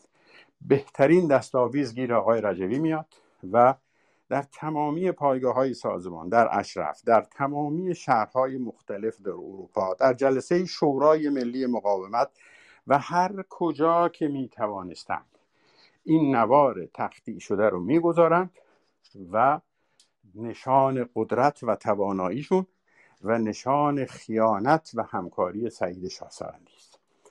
من بعضی اوقات فکر می‌کنم چرا؟ چرا که می‌تونستن خیلی به آرامی و به سکوت برگزار کنند. ولی مسعود رجوی که فهوای نامه رو گفتگو رو میشنوه به خوبی می‌فهمه که من هنوز بر مواضعی که پیش از این قبل از رفتن در عملیات داشتم و علیه او نوشتم و مستند کردم پافشاری دارم می‌کنم. او می‌خواد من نه تنها کشته بشم چون کشته شدن من رو تقریبا مفروض می‌دانست. حالا خواهیم دید که تلاش هم کردن که حتی این قطعی بشه کشته شدن من. او می‌خواست که من فقط کشته نشوم به دست جمهوری اسلامی چه در اون صورت از نظر او و شماری دیگر به خصوص بچه های جدا شده می‌تونستم یک مقاومی بوده باشم که علا رغم اختلاف با سازمان آمدم رفتم تو سازمان و کشته شدم. حالا دستگیر شدم بریدم رژیم منو اعدام کرد. او می‌خواد من رو نابود کنه. به خاطر اون دعواهای پیشینی که با او داشتم. به خاطر اون جایی که من او رو زیر سوال بردم کارهاش رو روشهاش رو. به خاطر اون جایی که من به او گفتم تو نه استالین هستی و نه خمینی. و حتی این رو نوشتم که اونها هر کدام در زمان خودشون کارهایی کرده اند کار تو بیشتر کاریکاتور اونهاست. و حتی ابعاد کار تو هم مینیاتوری از کارهای اونهاست. چون یکی نصفی نیمه از دنیا رو فتح کرد و دیگری بزرگترین انقلاب خاورمیانه رو با میلیون ها آدم. بنابراین کار تو تلفیقی از کاریکاتوریزم و مینیاتوریزم است و این اونو ناراحت کرد آقای رجوی رو. و بر او نوشتم تلفیق چنین کاریکاتوریزم و مینیاتوریزمی است که وضعیت کمدی تراژیک کنونی سازمان رو می‌سازه. این حرف رو من قبل از عملیات فروغ جاودان برای او نوشتم و هیچ کس تا قبل از اون چنین جرأتی نداشت. این درست به همین دلیله که این می‌خواد سعید که می‌داند و احتمال می‌دهد کشته می‌شود صد درصد جان سالم از درون رژیم به در نمی‌برد آلوده از بین برود. نامش به ننگ آلوده بشه که بنابراین مرگش هم هیچ تأثیری نداشته باشه. این اون دلیلی است که نوار صحبت من رو با همسرم در گوشه و کنار در قرارگاه اشرف کسانی دیده بودند که خودش تعدادی رو جمع می‌کنه نوار رو می‌گذارد و وقتی اون جاهایی که من خطاب به همسرم می‌گویم من تو را دوست دارم من تو رو دوست دارم من تو رو دوست دارم به شکلی لودوار دلغکوار شکلت در میاره و تکرار می‌کنه حرف من رو. من تو رو دوست دارم من تو رو دوست دارم. و البته بعدها این رو وسیله می‌کنه که شما پشت زنهاتون در فروغ جا مونده بودید و بقیه رفته بودند و رهبر نرفته بود. به این ترتیب هست که نوار صحبت های من به دست سازمان میفته و بهترین وسیله تبلیغی میشه. یارانی که تا دیروز هوای همسر و فرزند من رو هم داشتند در یک فضایی که امروز به خصوص در اون مقدمه ای که آقای تقی رحمانی سوال کرد چرا جدا شده ها یکی از پاسخهاش رو یکی از نمونه هاش همینجاست که خدمتون عرض می‌کنم. ببینید بچه ها جدا شدند ولی منطق رجوی بر تمامی اونها حاکمه. حتی بذارید بگم بس خودم انتقاد کنم. منطق رجوی بر خود من هم حاکم بود که رفتم تو اون عملیات. منطق رجوی بر من هم نوشتن کسانی انتقاد کردن. تایید می‌کنم. وقتی که مخالفت می‌کنم با حکم اعدام علی زرکش برای اینکه نشان بدهم که من نمیترسم من رزمنده هستم من فلانم و من فلان می‌گویم اگر مسعود الان زنگ بزند و بگوید از این طبقه پنجم با سر میپرم پایین. این همون منطق رجوی است که هنوز تو من عمل می‌کنه. در اون سالی که من با ماجرای علی زرکش مخالفت کردم. این همون مکانیزمی است که امروزه جدا شده هم هنوز نتونستن برش فار بیان و باید رو این کار کرد. خیلی که آب می‌بره این مسئله.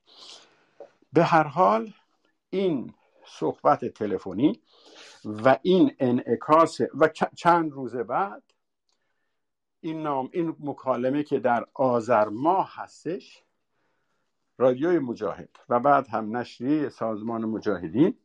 کمی بعدتر در اگر اشتباه نکنم در 19 آذر ماه اطلاعیه می‌دهد و این مطلب رو اینطوری برملا می‌کنه. اگر ببینم من اطلاعیش رو پیدا کنم همینجا از رو مطلب براتون بخونم. در غیر صورت از حافظه بگم. میگه که بله در نشریه دو نوبت یکی 19 آذر و یکی هم 25 آذر 67 یعنی یکی دو هفته بعد از این ماجرا. و بعد از اینکه در تمامی پایگاه ها گذاشتند یک نشریه سازمان که اون موقع به عنوان نشریه انجمنهای هوادار خارج از کشور شماره 156 صفحه 39 به تاریخ 25 آذر 67 یک چند سطر این گونه می نویسد تیتر درشت یک هشدار اطلاعاتی و امنیتی. بعد متن رو از رو می‌خونم. یکی از روش های رایج ساواک خمینی و دادستان های ضد انقلاب به خدمت گرفتن معدود عناصر در هم شکسته و خیانتکار است. همچنان که در خبر رادیویی چهارشنبه 16 آذر آمده بود یعنی اینو 16 آذر تو رادیو هم خبرشو دادن هفته پیشش. 16 آذر آمده بود بر اساس اطلاعات موثق دریافت شده از داخل کشور. ببینید این مارک تجاری سازمانه. بر اساس اطلاعات موثق دریافتی از داخل کشور ساواک خمینی با به کار گرفتن همین عناصر چند مصاحبه تلویزیونی ضبط کرده است. به قرار اطلاع یکی از این افراد به نام سعید شاهسوندی اهل شیراز. خوب نگاه کنید انگار که مثلا میگه یه پسری کوچه از یه کوچه اومده. سعید شاهسوندی اهل شیراز.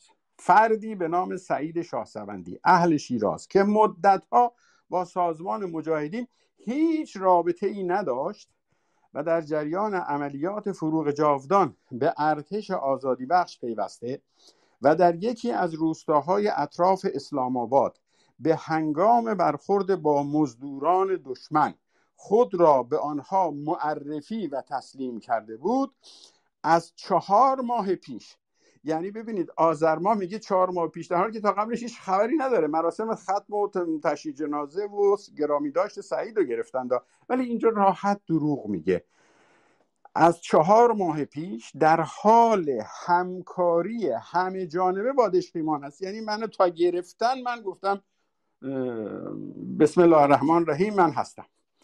و ضمن تماس با خانه ها و مراکز مختلف یعنی خانه ها و مراکز سازمانی که یک دونش هم وجود نداره که من بخوام تماس بگیرم در صدد کسب اطلاعات و ردیابی افراد و پیش بردن نقشه های دشمن می باشد ببینید تو همین چند صد چندین دروغ میگه ولی کسی اون روزگار کسی گوش نمی‌کنه که اونی که می‌خواد بپذیره که از قبل پذیرفته. بقیه هم که صدایی ندارم وارد نمیشم اول اینکه من بلافاصله دستگیر شدم. من خودم رو معرفی کردم. از همون زن... میدان جنگ شروع کردم به همکاری با دشمن انگار خونه خاله است. انگار اگه من می‌خواستم همکاری کنم راه سفارت رژیم در فرانسه کم راه آسانتری نبود. و دارم خانه ها رو لو میدم مراکز رو لو میدم. که خانه و مراکزی وجود نداره و مصاحبه تلویزیونی چون حدس می‌زنه که نکنه مصاحبه تلویزیونی مال کسانی دیگر است. اونجا غیر از من چند نفری رو که گرفته بودن اونها یک مصاحبه کردن بسیارشون هم زخمی بودن. و به این ترتیب هستش که اولین حمله سازمان علیه من شروع میشه و انعکاس رادیویی و نشریه مجاهد پیدا می‌کنه. بعدها این ادامه پیدا کرد به طوری که در نشریه مجاهد یا انجمن دانشجویان مرتب علیه من نوشتند و نوشتند و باورتون نمیشه من مدت ها اینها رو نشریه رو میوردم به من نشون می‌دادن تو زندان و من باور نمی‌کردم که سازمان این چیزها رو برسون پیش خودم می‌گفتم که اینا حتما یه تایپ IBM دارن راحت می‌تونن حروف رو داشته باشن. دیگه روزگاری است که همه کار میشه کرد. آرم نشریه هم کپی می‌کنن. نه اصلا چاپ می‌کنن و یه برگ نشریه به من نشون میدن. یعنی تا مدت ها من حتی این نوشته ها و فوش های سازمان رو به خودم باور نمی کردم به خصوص که فاکت های متناقضی داشت. و پیش خودم می‌گفتم خب رجبی با من بده با من دشمنه ولی احمق نیست. این چرا اینجوری میگه؟ میگه سواک خمینی. ما نمی‌گفتیم سواک خمینی. سواک خمینی چی؟ یعنی کلماتش یه خورده برای من نامعنوس بود ادبیاتش. و این بود که باور کمتر می‌کردم که اینها کار سازمان باشه. تا اینکه یک روز نوار رادیو مجاهد رو هم به سلول آوردن از صدای آشنایی که با او سالها در کوه و در جنگل ها با هم بودیم. همون فوش ها و همون تهمت ها و بلکه شدیدترش رو می‌زد و جایی نوشتم و در واقع این نقطه عطفی در فکر من بود. یعنی من از اون زمان فهمیدم یعنی وقتی اون اتهامات رو شنیدم از اون زمان بود که تا مغز جان فهمیدم که چگونه مبارزه برای آزادی نقاب چهره جبار و قدرت طلب میشه. و فهمیدم که اولین قربانی چنین دروغگویی های ببینید سازمانی که در اپوزیسیون این گونه دروغ می‌گوید چگونه می‌تواند در فردای حاکمیت به مردم راست بگه؟ کسانی که تا قبل از حاکمیت دامنشون آلوده نبود و حشرات رو از اتاقشون بیرون می‌کردند که چون جاندار هستند وقتی به قدرت و به حاکمیت رسیدند با فرمانشون دست دسته بهترین فرزندان این میهن به دار آویخته شدند. و در کمتر از یک ماه و در یک ماه بیش از پنج هزار و در ماههای قبل گاه روزی صد نفر رو به تیرباران می سپردن حالا ببینید این در یک اختلاف سیاسی با من قرار گرفته. این می‌تونست با سادگی تمام طی یک اطلاعی بگوید اظهارات فلانی فاقد ارزش حقوقی است چرا که در زیر شکنجه ابراز شده.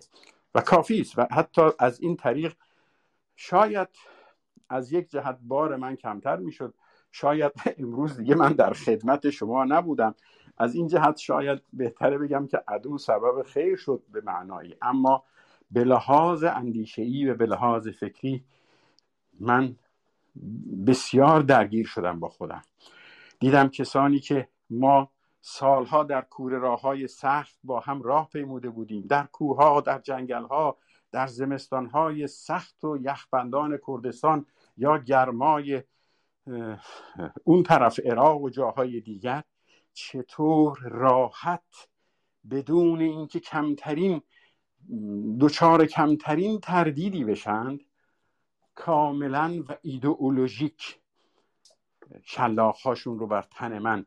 تنی که در زیر شلاخهای سی و چار له شده بود اونها هم فرود می آورند و من بعدها سالهای بعد وقتی که این رو به یاد آوردم و این رو بازسازی کردم این رو اینطور نوشتم. از رو براتون می‌خونم.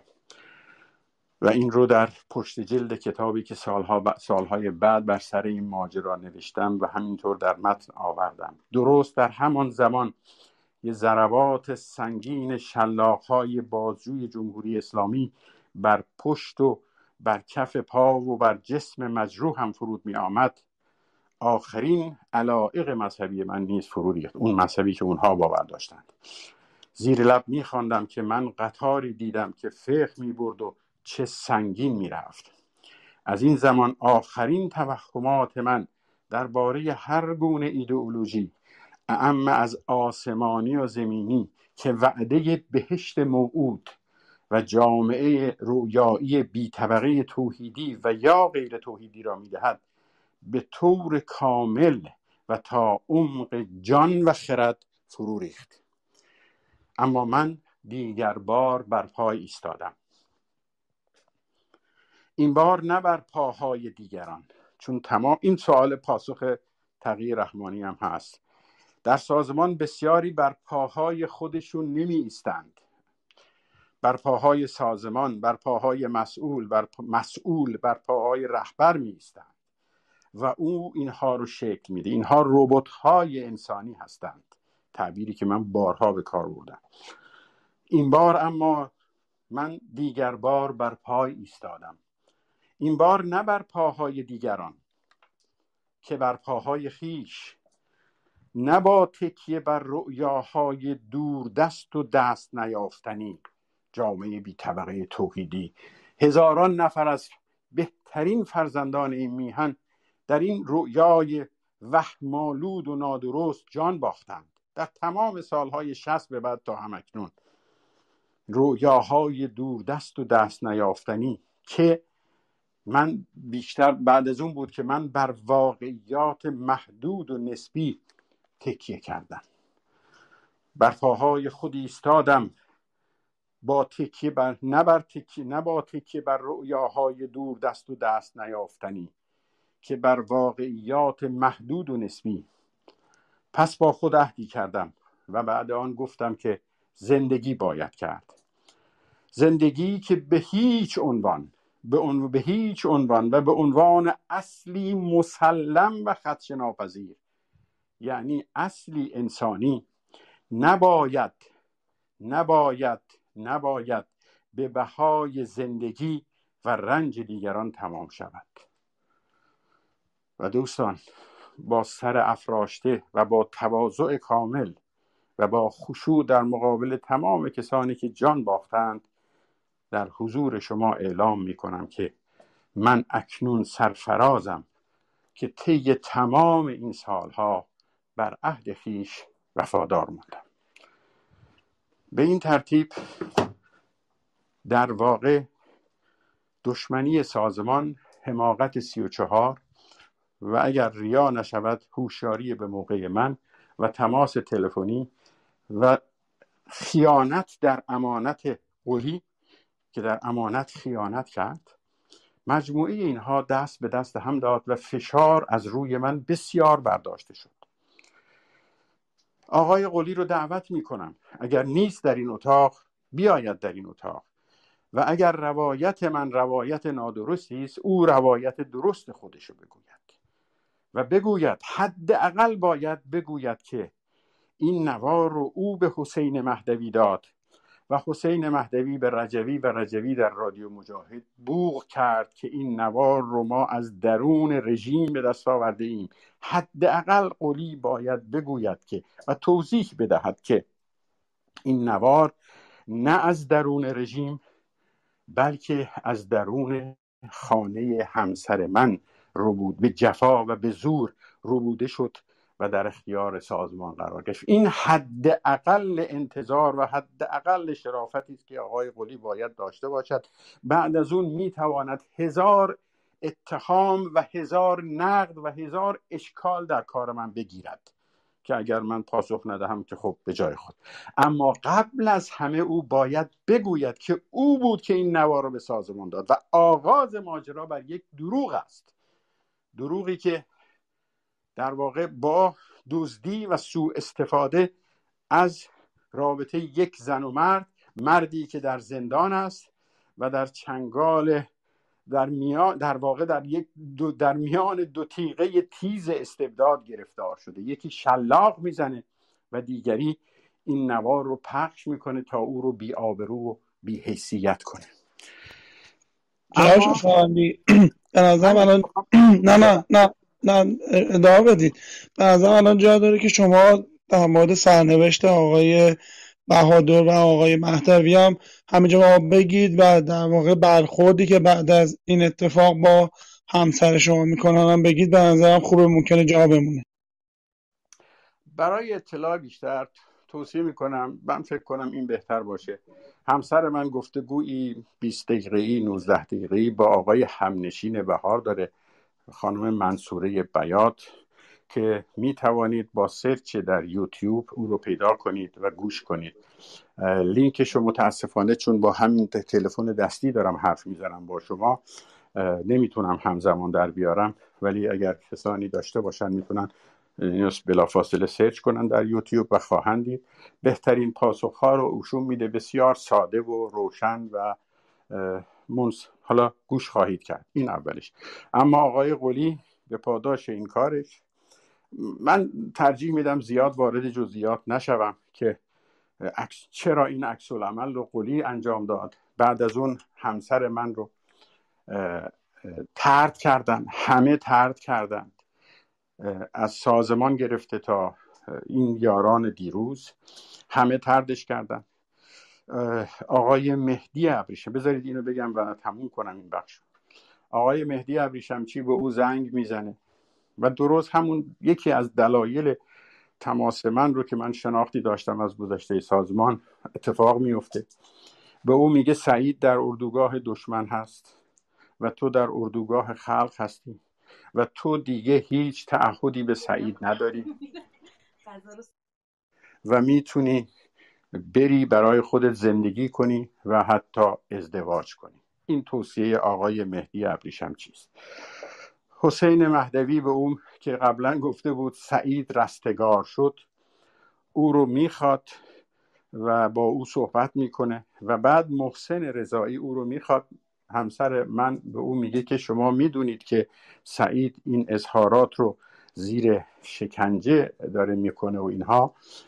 میگه آره ولی این داره به ما ضربه می‌زنه. همسر من به او میگه بهتر نیست شما یک اطلاعیه بدید و بگید که این اظهارات و این مسائل و حتی مصاحبه هایی که می‌خواد شما میگید می‌خواد بکنه یا کرده و اون موقع هنوز مصاحبه من صورت نگرفته. مصاحبه من در بهمن اون سال هست که انجام می‌گیره که حالا توضیحشو خواهم داد. او می‌گوید که شما برای سازمان خط مش تعیین نمی کنید سازمان خودش خطوط خودش رو داره. قلی به بها و به میمنت مبارکی این خدمت انقلابی که می‌کنه رو به سرعت چون اونجا واقعا ولگردی بود و علاف بود در پاریس هیچ توانایی و هیچ کارایی نداشت. او رو فرستادن به امریکا. همراه با در کنار دوستش یا رابطش کسی که باهش دوستی داشت آقای اسکندر فیلابی با هم یک دوستی داشتن و به کار تجارت و کسب و مال و مالندوزی پرداخت و هنوز هم در مراسم اینها شرکت می‌کنه.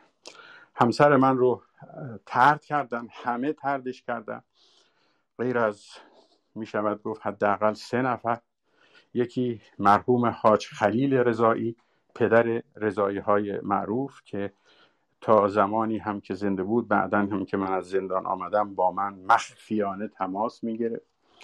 حاج خلیل به همسر من میگه این گوش نکن به توته به فکر اینا. چون اونها می‌خواستن که ایشون رو به اصطلاح به عنوان اینکه دیگه من خائن به خلق هستم و به من نداره با ازدواج با دیگری و بکشن درون سازمان. و ارزم به حضورتون من البته این رو حدس می زدم قبل از این چون تجربی های مشابهش رو داشتم. یکی از دلایل تماسم هم همین بود. حالا دیگه زیاد وارد جزئیات نمیشم هم به لحاظ وقت هم به لحاظ موضوع شخصی و خصوصی خانوادگیش. و حاج خلیل رضایی مرحوم آیت الله عالمی که فرزندانش رو هم جمهوری اسلامی ترور کرده بودند. این دو نفر و دکتر عزیز دیگری که امیدوارم عمر طولانی داشته باشد. این سه نفر به همسر من دلگرمی میدند پشتیبانی می‌کنند و مانع تحقق هدفهای سازمان درباره او میشن و به او توصیه می‌کنند که از فرانسه بره. چون دیگه کسی تو فرانسه شدیدن اون رو منزوی کرده بود. او بین بی معرفتی یاران جدا شده و خیانت قولی و خیانت سازمان مجاهدین واقعا توان و توان بیشتری نداشت. و این بود که از فرانسه میاد میره در هامبورگ آلمان. نزد خانواده خودش که اونجا بودند برادر و مادرش که اونجا بودند زندگی می‌کنه. با فرزند من رو هم با خودش می‌بره تا بعدها. یعنی کوتاه در مورد آقای عالمی هم میگی؟ مرحوم آیت الله عالمی از چهره های بسیار محترم و اگر اشتباه نکنم در همدان بود و که حتی در سالهای قبل از انقلاب نمایندگی آیت الله خمینی رو بر عهده داشت. آیت الله عالمی انسان بسیار آزاده بود در حد خودش یک طالقانی همدان بود. اینطوری بهتون بگم. فرزندانش اکثرا با سازمان بودند. کشته شدن عروسش کشته شد یکی از فرزندانش حداقل می‌دانم کشته شد. یک فرزند دیگرش در پاریس بود که شدیدا تحت برخورد بود و من گاه و بیگاه او رو کمک هایی که در تماس بودم با او. مرحوم عالمی که می توانست در ایران بماند و از جایگاه مرتبه علمی مقصود علمی داخل گیومه فقهی بهتره بگویم برخوردار بود و و همه و, گویا امام جمعه مدتی هم امام جمعه یا نماینده آیت الله خمینی در همدان بود. امام جمعهش رو تردید دارم. دوستان همدانی می‌تونن تایید کنن و تصحیح کنن. ولی نماینده آیت الله خمینیش رو می‌دانم. بود قبل از انقلاب.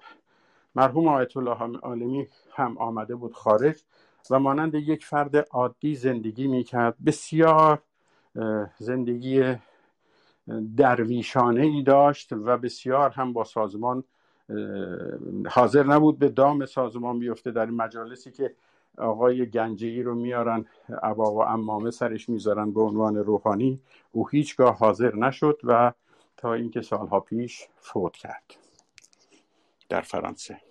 ممنون. خب بیایم داخل زندان دیگه ها؟ شما تشریف بیارید یا من بیام؟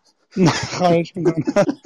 شما دیشب به شوخی گفتید که خب ما در زندان بودیم ما گفتیم نه ما الان داریم تو خیابون تهران قدم میزن خب در خدمتیم. فقط یه نکته بفرمایید. من چون دوستان در این دو گروه در واقع بازجو کارشناسی که اگر بشه اسمش گذاشتش بیشتر شما توضیح بدید. تا این مقطع ما همچنان خبری از نادر صدیقی و تیم سعید حجاریان نداریم دیگه درسته؟ نخیر هنوز همچنان جا مسئول صدر اسلامه و اون آقای بله. محمد توانا. بله. ناصر رضوی چطور؟ ناصر چرا؟ ناصر حالا نمی‌دونم فامیلیش رضوی بوده یا هر چیزی. ناصر که ارادت داشت به ما و منم به ایشون ارادت داشتم و ایشون اگه بیاد تو اتاق می‌تونه توضیح بده. با هم خاطره ها داشتیم ضرب و شتم هایی که کرد. بعد هر جا هم سلام دونستید اسم جدیدی که در واقع ما بهش رسیدیم و آقای حسین شریعت مداری هم توضیح بده. والا اون داستان آقای شریعت مداری داستان دیگر از سالهای یعنی بعدها که دیگه شلاق تموم شد چون ما هنوز به اون دو تمام شدن شلاق نرسیدیم. و اگر برسیم به دوران شلاق تموم شدن اومدن حسن شریعت مداری رو به سلولم خواهم گفت. حسین ببخشید. بله. بعد ببینید در داستان زندگی زنده بودن من دو نقطه عطف وجود داره. یک نقطه عطف در واقع نجات من از اعدام هست. یک نقطه عطف در واقع کلیک خوردن آزادی من است و این دو مرحله است. مرحله اولی که در واقع اعدام من که به اصطلاح لغو اعدام بهتره بگم با همین تلفن به خارج شروع شد با فوش های سازمان ادامه پیدا کرد و به طور محسوسی فشار رو من کم شد. میگم محسوس برای که بازم اومدن و زدند ولی فضا کمی تلطیف شد کمی و فشار کمتر شد. و اینا فهمیدن که گرچه باز به همون بلافاصله هم نفهمیدن. اینا تا یه مدتی حتی فکر می‌کردن فوش هایی که سازمان به من میده و تهمت های یه نوع جنگ زرگری است برای نجات دادن یک مهره فوق مهم. و این توهم رو الان بعضی از این آقایون نظیر آقای حسین فامیلیشون از ذهنم پرید. حسین آقا نویسنده مقاله سه سعید. اینا هنوز این توهم رو دارند که من سرنفوذی کل سازمان بودم و بسیاری عوامل درون رژیم هنوز زیر بلیت منن. این توهم رو دارن. حسین اسمش یادم رفت. رستمی؟ ببخشید. والا یادم میاد. نخه نخه حالا یادم میاد. بلا بلا عرض می‌کنم. به هر حال اینها مدتی این توهم رو داشتن ولی به مرور متوجه شدند که نه دعوا و اختلاف جدی است. آقای گفتید نادر در این ایام نادر سر می‌زنه ولی نفر اصلی نیست. نفر اصلی کماکان تا 19 بهمن و بعدتر سی و چهار و بقیه هستند. و این داستان به اینجا کشید که این گزارش داستان تلفن من و فوشهای سازمان منعکس شد در بولتنی که معروف بوده و هست به نام بولتن سران. بولتن سران که سه نفر رئیس قوای قضاییه و مقننه و مجریه و اون موقع احمد و آیت الله خمینی پنج نفر میخواندندش اونجا این مطلب ذکر میشه. آقای خامنه ای که در اون ایام رئیس جمهور هست در کنار این مطلب اینها رو من بعدا شنیدم. دانسته های بعدی منه از ماجرایی که گذشته بود. در کنار اون پاراف می‌کنه اصطلاحی که خودشون گفتند. بعدها به من یعنی حاشیه نویسی می‌کند که این فرد فرد با ارزشی است. در مورد او اشتباه سعادتی در مورد این فرد تکرار نشود. و این آغاز در واقع نجات منه که آمدن تو سلولم بازجوها به من گفتن خیلی هاشون از دستشون در می‌رفت.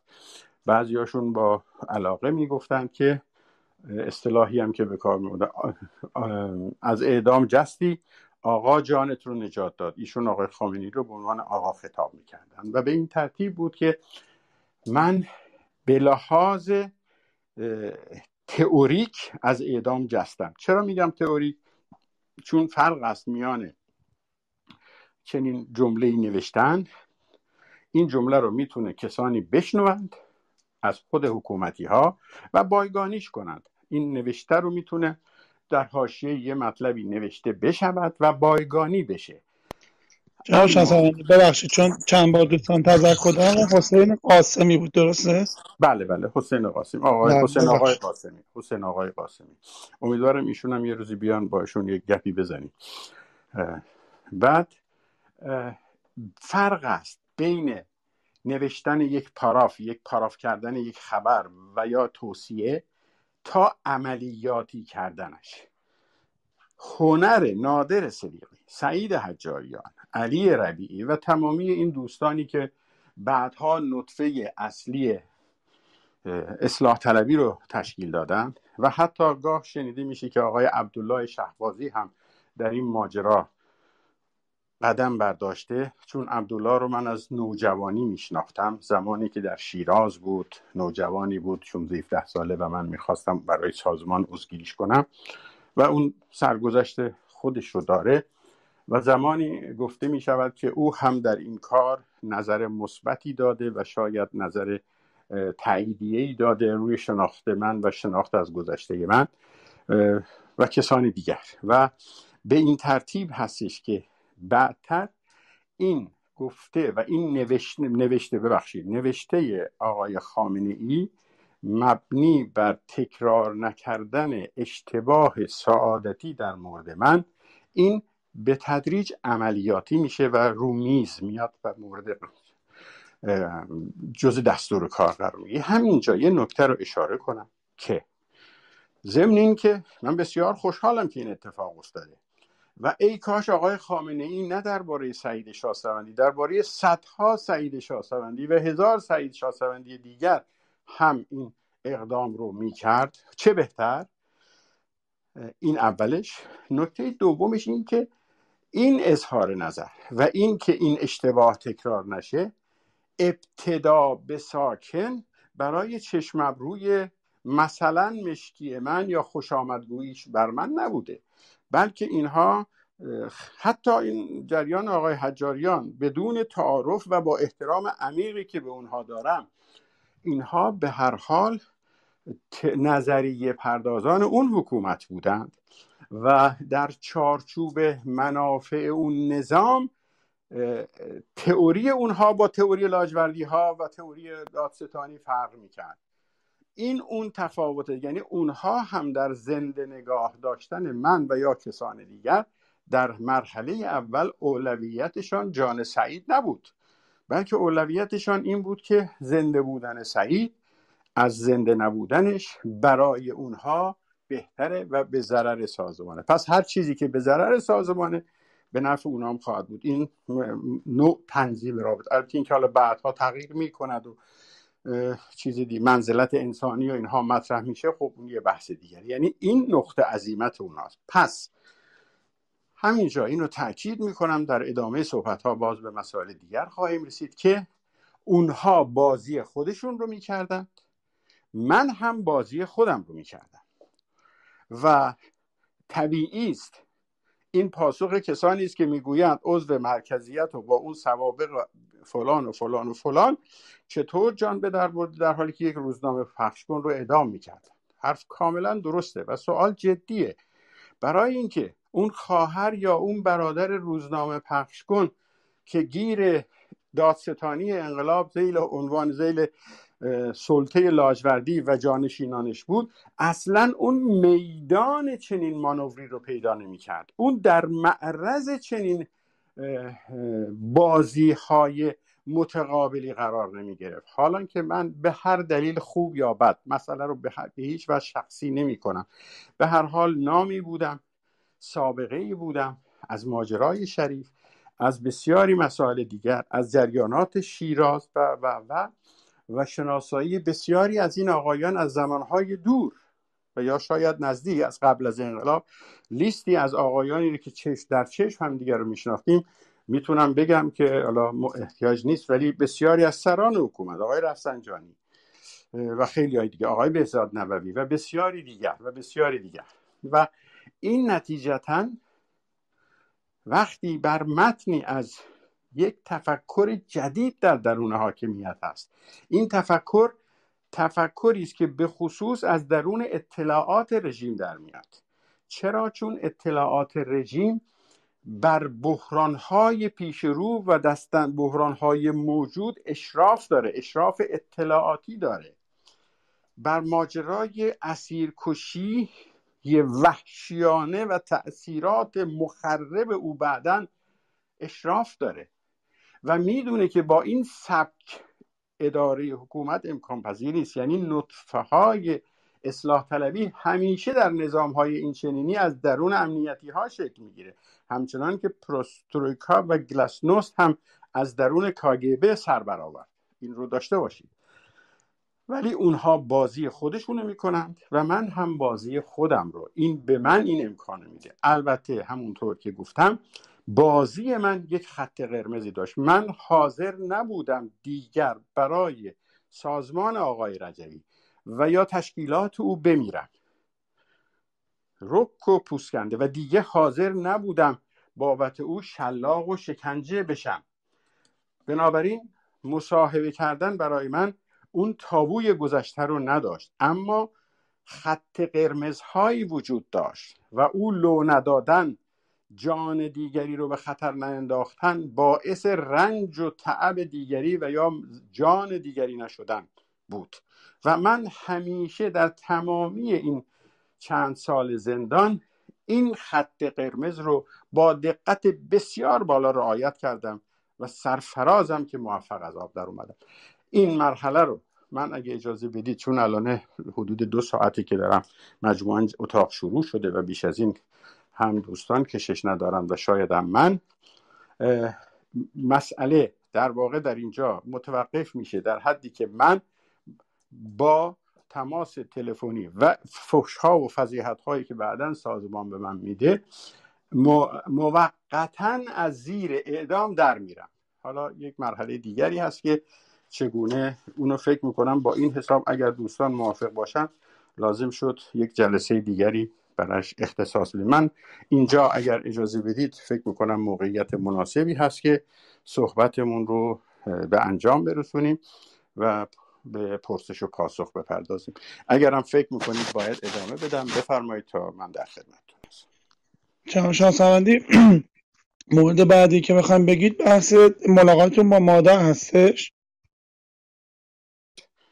بله موعد بعدی در واقع 19 بهمن هست که من اولین ملاقات رو می‌گیرم و درست اینم بگیم. جناب شانسوندی بسیار خوب بله. پس به این ترتیب یک مرحله اول من به این ترتیب میگذره.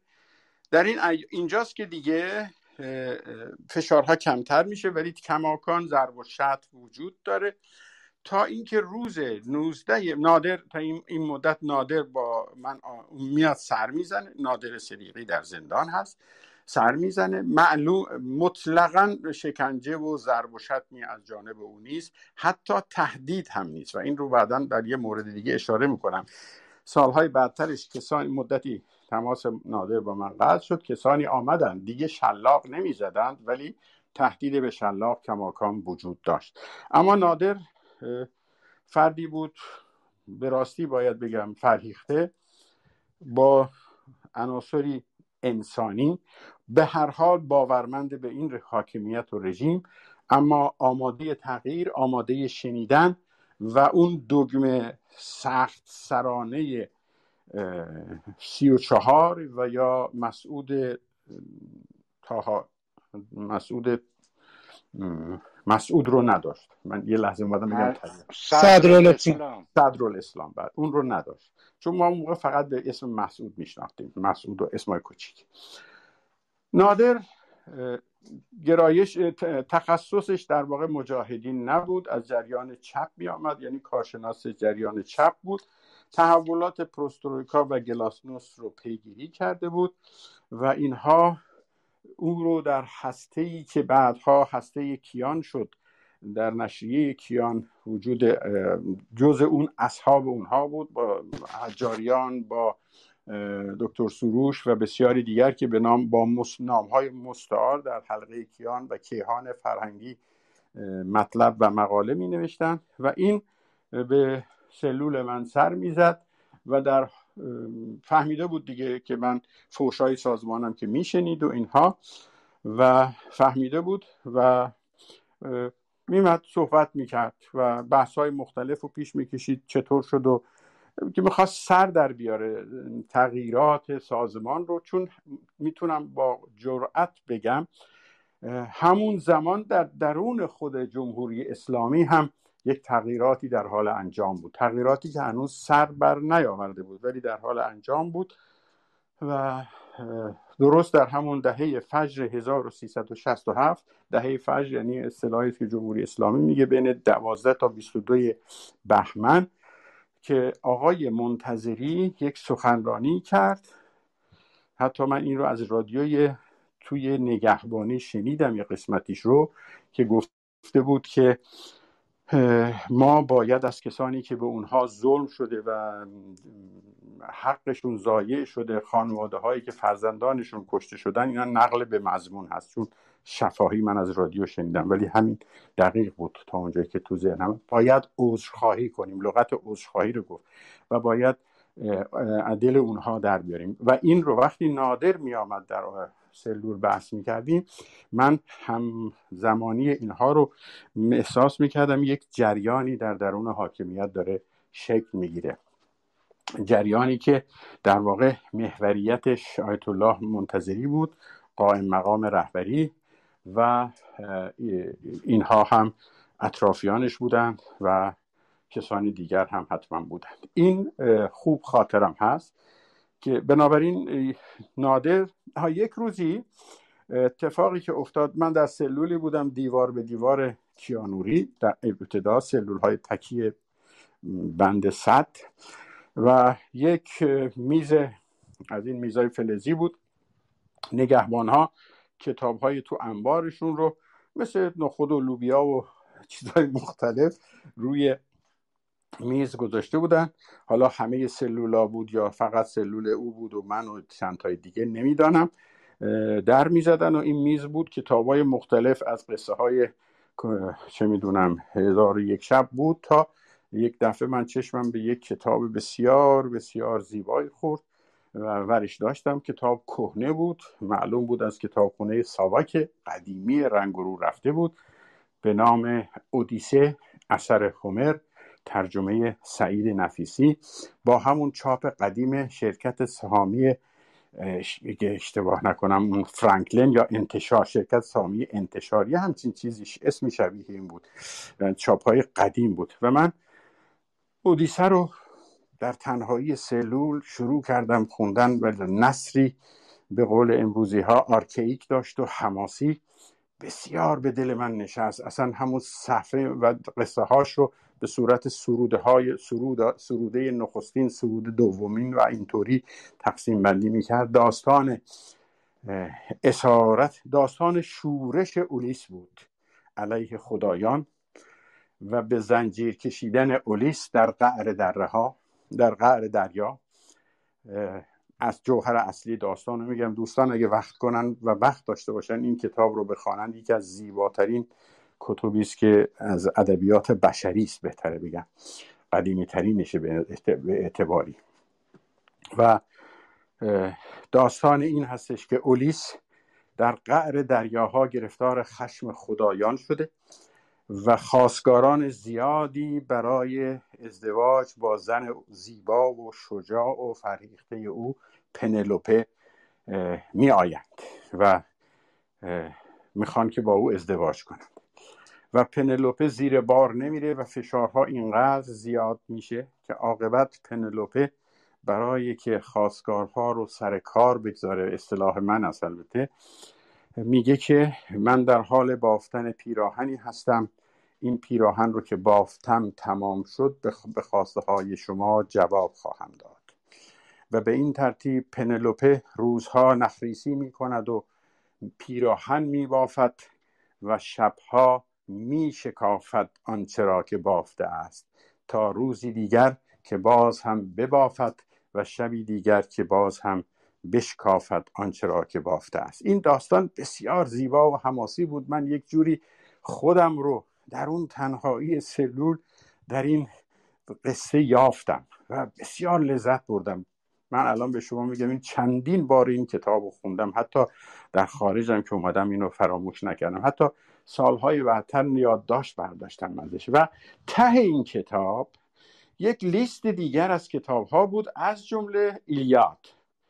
باز هم اثر هومر. و من وقتی این زیبایی اودیسه رو دیدم کاغذ قلمم اون موقع نداشتم تو سلول. بعدها چرا؟ این ته کتاب رو کندم.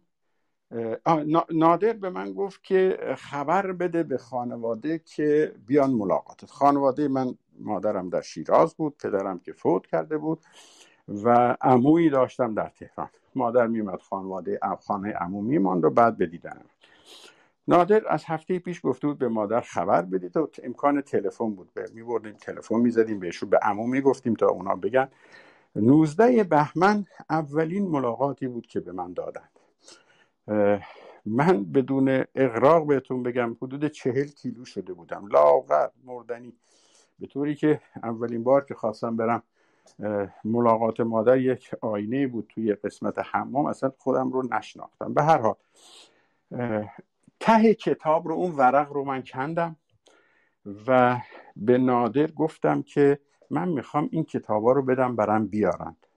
گفت باش ضمنا این ملاقات از ورای سر سی و چهار صورت گرفته بود. یعنی سی و چهار خبر نداشت. سی و چهار هنوز تو فاز تهدید و ضرب و شتم و, و این چیزها بود در حالی که نادر اصلا این فاز رو نداشت. و روزی هم که مخواست منت سر من بذاره که ملاقات برات درست کردیم من می‌دانستم که ملاقات رو او درست نکرده بلکه نادر ترتیب به هر حال من و تعدادی دیگر رو سوار یک مینبوس کردم. از میدان توبخانه بردن به طرف اوین با پنجره های بسته. ولی همون گوشه پنجره ها رو ما من بیر می‌زدم کنار. یک دنیایی بود. مردم کوچه و بازار رو می‌دیدم خیابون اصلا احساس زنده بودن می‌کردم. حتما کسانی که این داستان این اتفاق براشون افتاده احساس من رو درک می‌کنن ما رو بردن طرف های پارکوی یه سوال کوتاه من بپرسم تا رد نشدیم. چون ممکن چیز یکی از دوستان پرسیدن که کتاب انتخاب کتاب اودیسه به خاطر اون اشاره که تهرانی بازجوی ساواک به مرتضی صمدی لباف کرده بود احیانا نبوده. نه اون داستان بله اون یک داستان دیگه است و که تهرانی به من گفت نگاه کن اولیس داره راه میره. بله اون خودش نه اون لحظه همون لحظه من این کتاب به چشمم خورد و برداشتم شاید انتخابای دیگه هم نبود شد بس کتاب حسین کردی شبستری بود شاید اون رو هم بر می داشتم چون تو سلول خود و لوبیایی بود رو میز نه کتاب خواهش می‌کنه به هر حال ما رو بردن. اوین یک در ورودی پارکوی یک اتاقی بود. یک به خود اوین نبردند یک فاصله زیادی بود تا اوین. در یک اتاقی بردند و بعد ما رو بردن تو یک اتاقی. از اون اتاق از طرف دیگر خانواده ها آمدند که خانواده من برادرم و مادرم بود. من رو نشناختن. پیدا نگاه می‌کردن تو جمعیت که ببینن من کجا هستم و بعد که پیدا کردن هم کنار من سه تا معمور تیم های عملیاتی کنار دست من وایستاده بودن تمام مدت که مبادا حرفی رد و بدل بشه و بله. بعد مادر آمد و اینها یه مقداری پول و یه کمپوت گیلاس و یا چیزی شبیه این و مقداری پول. و یادم آمد که هنگامی که پدر در پاریس فوت کرده بود سه سال پیش 1364 اسفند 64 عکسی از مادر مادر از جیبش در آورد و من پشت او تفعلی به حافظ زدم و این شعر رو گفتم رو سنگ قبر پدر بنویسید اصل گل وصل است لیکن اهل راز عیشها در بوته هجران کنند که هنوزم رو سنگ قبر پدر من این هست. بعدم نوشتم جلیل شاه سوندی فرزند رنج و کار. علای حال این عکس رو با اون دست نوشته من مادر تو جیبش داشت همیشه. و وقتی پرسیدم که می‌تونم داشته باشم گفت آره داد به اون سه تا نگهبان اونا دادن به من. من هم اون کاغذ بریده شده کنده شده ته کتاب رو دادم به اون سه نفر فرماندهشون جوانی بود داد به مادرم. یعنی کاملا مسیر درستی رو من رعایت کردم. سرخوش و شاد از اولین ملاقات درست شبهایی که مصاحبه تلویزیونی من داره تو جمهوری اسلامی از طریق تلویزیون پخش میشه و حتی تو خود زندان نگهبانای دم در میان میگن که تو اتاق استراحتشون اینا میشینن اینها رو گوش می‌کنن. و خب این پخش مصاحبه ها هم خب فشارها رو به طور مضاعف کمتر کرده بود.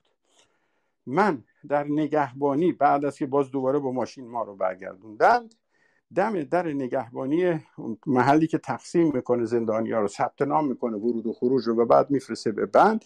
در حالی که چشم بند به چشم داشتم یک دفعه یک ضربات شدید مشت و لگد از گوشه و کنار و سر و روی من فرود آمد. چنان گیت شده بودم که نمی‌دونستم اصلا علت چیه. بعد سی و چهار با فوش های رکی خواهر و مادری فلان فلان شده تو آدم نمیشی سگ منافق. حالا یه خوباشو هم میگم دیگه. تو هر کاریتون بکنن شما رو باید بل... بکشن نابودتون کنن. هی میگم چی شده؟ اصلا جواب که نمیده هیچی. حالا پای منم میلنگه. تازه از گچ در اومده و من کاملا میلنگم با یک پا. و گریبان من رو گرفت. همراه با مشت با همون ستا نگهبانی که منو برده بودند همون ستا معموری که من رو برده بودند کشید کشید سر بند دویست. یک زیر پله ای بود یه اتاقی بود یک تخت چوبی بود و اونجا بعضی ها رو اونجا می‌زدن. یک اتاق هم جای دیگه داشتن ظاهرا. کشید که می‌خوایم بکشمت اعدامت کنم. تا, تا, تا می‌تونست فوش رکیک. بعد من هی می‌گفتم چی شده؟ چی شده؟ و هیچی نمیگو یعنی واقعا من گیت شده بودم. یعنی وظیفه من اینه که یک کس متهم زیر بازوی یا هر کسی این اول بفهم برای چی کتک می‌خوره. و این هیچ نمیگو بعد فهمیدم که شروع کرد به پدر من فوشای خارمادر تند دادن. من گفتم چرا به پدر من فوش میدی؟ گفت چی رد و بدل کردی؟ گفتم این عکسه. من از مادرم فوش رکی کشید و اینها. من می‌تونم حس بزنم بخشیشم ناراحت بود که بالای سر او این ملاقات ترتیب داده شده. برای که نادر این ملاقات رو ترتیب داده بود. بعد بهش گفته بودن که یه کاغذی من دادم و این با توجه به اینکه هنوز اون حساسیتاش فرو نریخته بود و من در یه نقطه قرار گرفتم چنان عصبانی شدم که دیگه فش نمی‌دونم چجوری توضیح بدم براتون. از شجاعت و از اینجور چیزا نبود. مطلقا شجاعت نبود بلکه از استیصال کامل بود. من اجازه نمی‌دادم ببندنم. مشت و لگت بود که می‌زدم به اونها. اینا هم یه شلاق یکیشون داشت یکی دیگه هم یه شلاق داشت بقیه نداشتن. سعی می‌کردن منو بگیرن ببندن.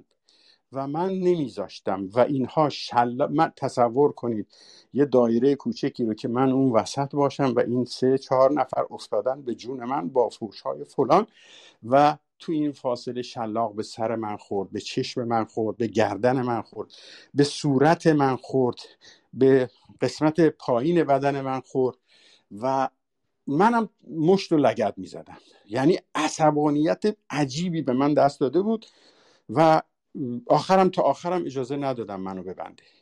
بعد معلوم شد خلاصه کلام آن که این این دیده من کاغذ رد کردم. بعد فکر کرده ما چیزی رد و بدل کردیم. هنوز اون شکش برطرف نشده. معمور فرستادند خانه برادر من که در تهران زندگی می‌کرد. و او رو بازجویی کردن و اون کاغذی رو که داده بودم ازش گرفتن اون ته کتابی که اودیسه. و اومدم تو سلول دیدم سلول من تمام زیلو بود موکت بود هر چی بود به هم ریخته تمام سوراخ هایی که هر چیزی که می‌تونستن به هم زدن. کاملا محسوس بود که جستجو می‌کردن که ببینند چیزی میزی ردی پیدا بکنن. سی و چهار بعد از بیش از یک ساعت شادم بیشتر ضرب و شد دست بند به من زد و من رو انداخت تو سلول سلول سر بند. و طوری بود که من واقعا نمی‌تونستم بشینم. یعنی تمام قسمت های مختلف بدنم درد می‌کرد. و تو این فاصله یک نگهبانی بود به نام منشیمو. او مسئله دار شده بود و از قبلم میمد شبها با من گپ می‌زد بعدا بیشتر اومد. به کمک او و اینکه این دستشویی داره متهم دستبند منو 20 دقیقه رب ساعت بعد باز کردن. بعد از اون نادر به تصادف آمده بود اونجا. مدت طولانی پشت در سلول در حالت شک و تردید بود که بیاید تو و یا نیاید تو. و عاقبت آمد و این وضعیت سرفکندگی داشت برای او. به راستی سرفکندگی داشت چون او حرفهایی می‌زد که با این عمل اصلا نمی‌خوند و این کاملا دو تا رژیم رو نشون می‌داد دو تا حکومت رو نشون می‌داد دو تا اطلاعات رو نشون می‌داد حداقل برای من. و من اینقدر احمق نبودم که بازی کردن افراد رو نتونم تشخیص بدم. به هر حال عمری توی جریانات بودم و می‌دانستم کجا حرفهای نادر بازی است و کجا واقعی است. به هر حال نادر آمد تو سلول و به من گفت که گزارش بده. اولین عکس عمل من من رو اعصاب اونها کار می‌کردم. گفتم من گزارش بدم؟ من کی هستم؟ من یک متهم محکوم به اعدام هستم. شما سازمان مجاهدین رو که اینقدر علیهش میگید و میگید منافقن ما تو سازمان وقتی کسی خطا می‌کرد خودش گزارش می‌داد و من این برتری ایدئولوژیک رو می‌خواستم به اونها نشون بدم. با وجودی که به این تشکیلات باور نداشتم می‌خواستم بهشون نشون بدم که خیلی عقب هستید. گفتم سازمان مجاهدین ما خودمون گزارش می‌دادیم. این باید خودش بره گزارش بده. و بعد مطرح کردم رو چه حسابی منو کتک زد؟ برای چی کتک زد؟ چرا فحشش رکیک به پدر و مادر من داد؟ به خصوص ببخشید به پدر من به مادر فحش نداد. و مگر پدر من با شما چه کرده؟ من منافقم من به جنگ شما اومدم و هر چی می‌تونستم گفتم نادر هی می‌گفت بنویس می‌گفتم من اصلا نمی‌نویسم ولی جوانمردی او این که همه اینها رو میشنید و مینوشت و گزارش کرد. و این گزارش یکی از عواقبش این بود که بعدها من فهمیدم. باز این دانسته های بعدی است. سی و چهار رو مدتی تعلیق شد و مدتی برکنار شد و یک بازجوی دیگری آمد به نام سی و دو.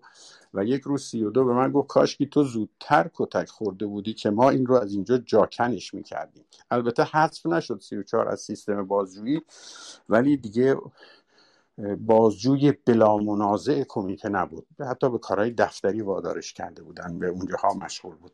سرنوشت بعدیش هم دیگه برای من مهم نبود. و این کتک دوم که بسیار شدید بود می‌تونم بگم دقیقا آخرین کتکی بود که من خوردم.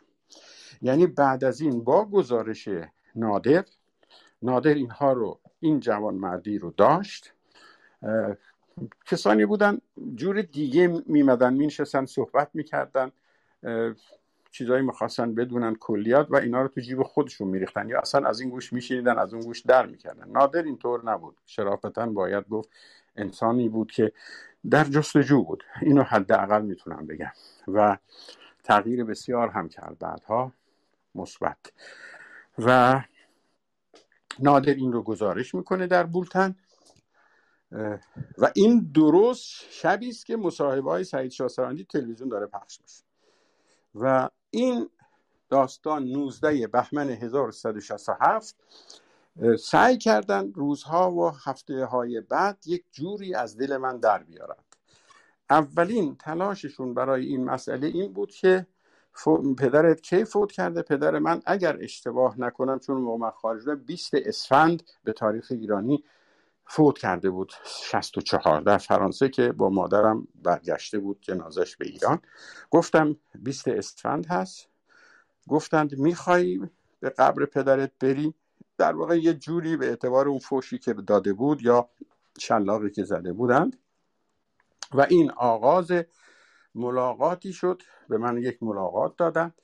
البته تحت الحفظ سه یا چهار تا معمور مسلح همیشه با من همراه بودند ولی به من ملاقاتی با خانوادم دادند و سر خاک پدرم رفتم و این آغازی شد که بعدها کمی بعد نوروز بود و نوروز هم یک ملاقات در تهران دادم به خانواده عموم و اینها آمدن و این تبدیل شد به ملاقات های ماهی. یک بار من ملاقات داشتم و توی این ملاقات ها می‌تونستم کتاب و یا چیزهای مشابه این یا مواد غذایی رو به دست بیارم و کتابی بگم برم بگیرن. البته کتاب ها کنترل می‌شد و بعدا به من داده می‌شد. به این ترتیب کتک دوم در 19 بهمن دوباره موضوع سعید شاهسوندی رو در سطح بالای مقامات حکومتی مطرح کرد. کسی که داره مصاحبه هاش پخش میشه و چنین شکنجه هایی شده است. این, مصاح... این کتک دوم در واقع می‌تونم بگم کلیک یا بله کلیک پروژه است که یک سال و خورده ای بعدش به آزادی من می انجامه و فکر می‌کنم همینجا جای خوبی است که من صحبت رو تموم کنم. الان نزدیک ساعت دو ساعت و نیمی که من صحبت کردم. ممنونم جناب شاسان فهم خواستم بگم که اگر اشکال فقط من اون خاطره شیرین شما از منشیمو یادتون باشه که حالا جلسه بعد برمون بگید یا حالا در خلال سوالات. من قول میدم تا دقایق دیگه دیگه صدا منو بیشتر تحمل نکنید. خانم یحیی برگردن جلسه رو به عهده بگیرن. مدیا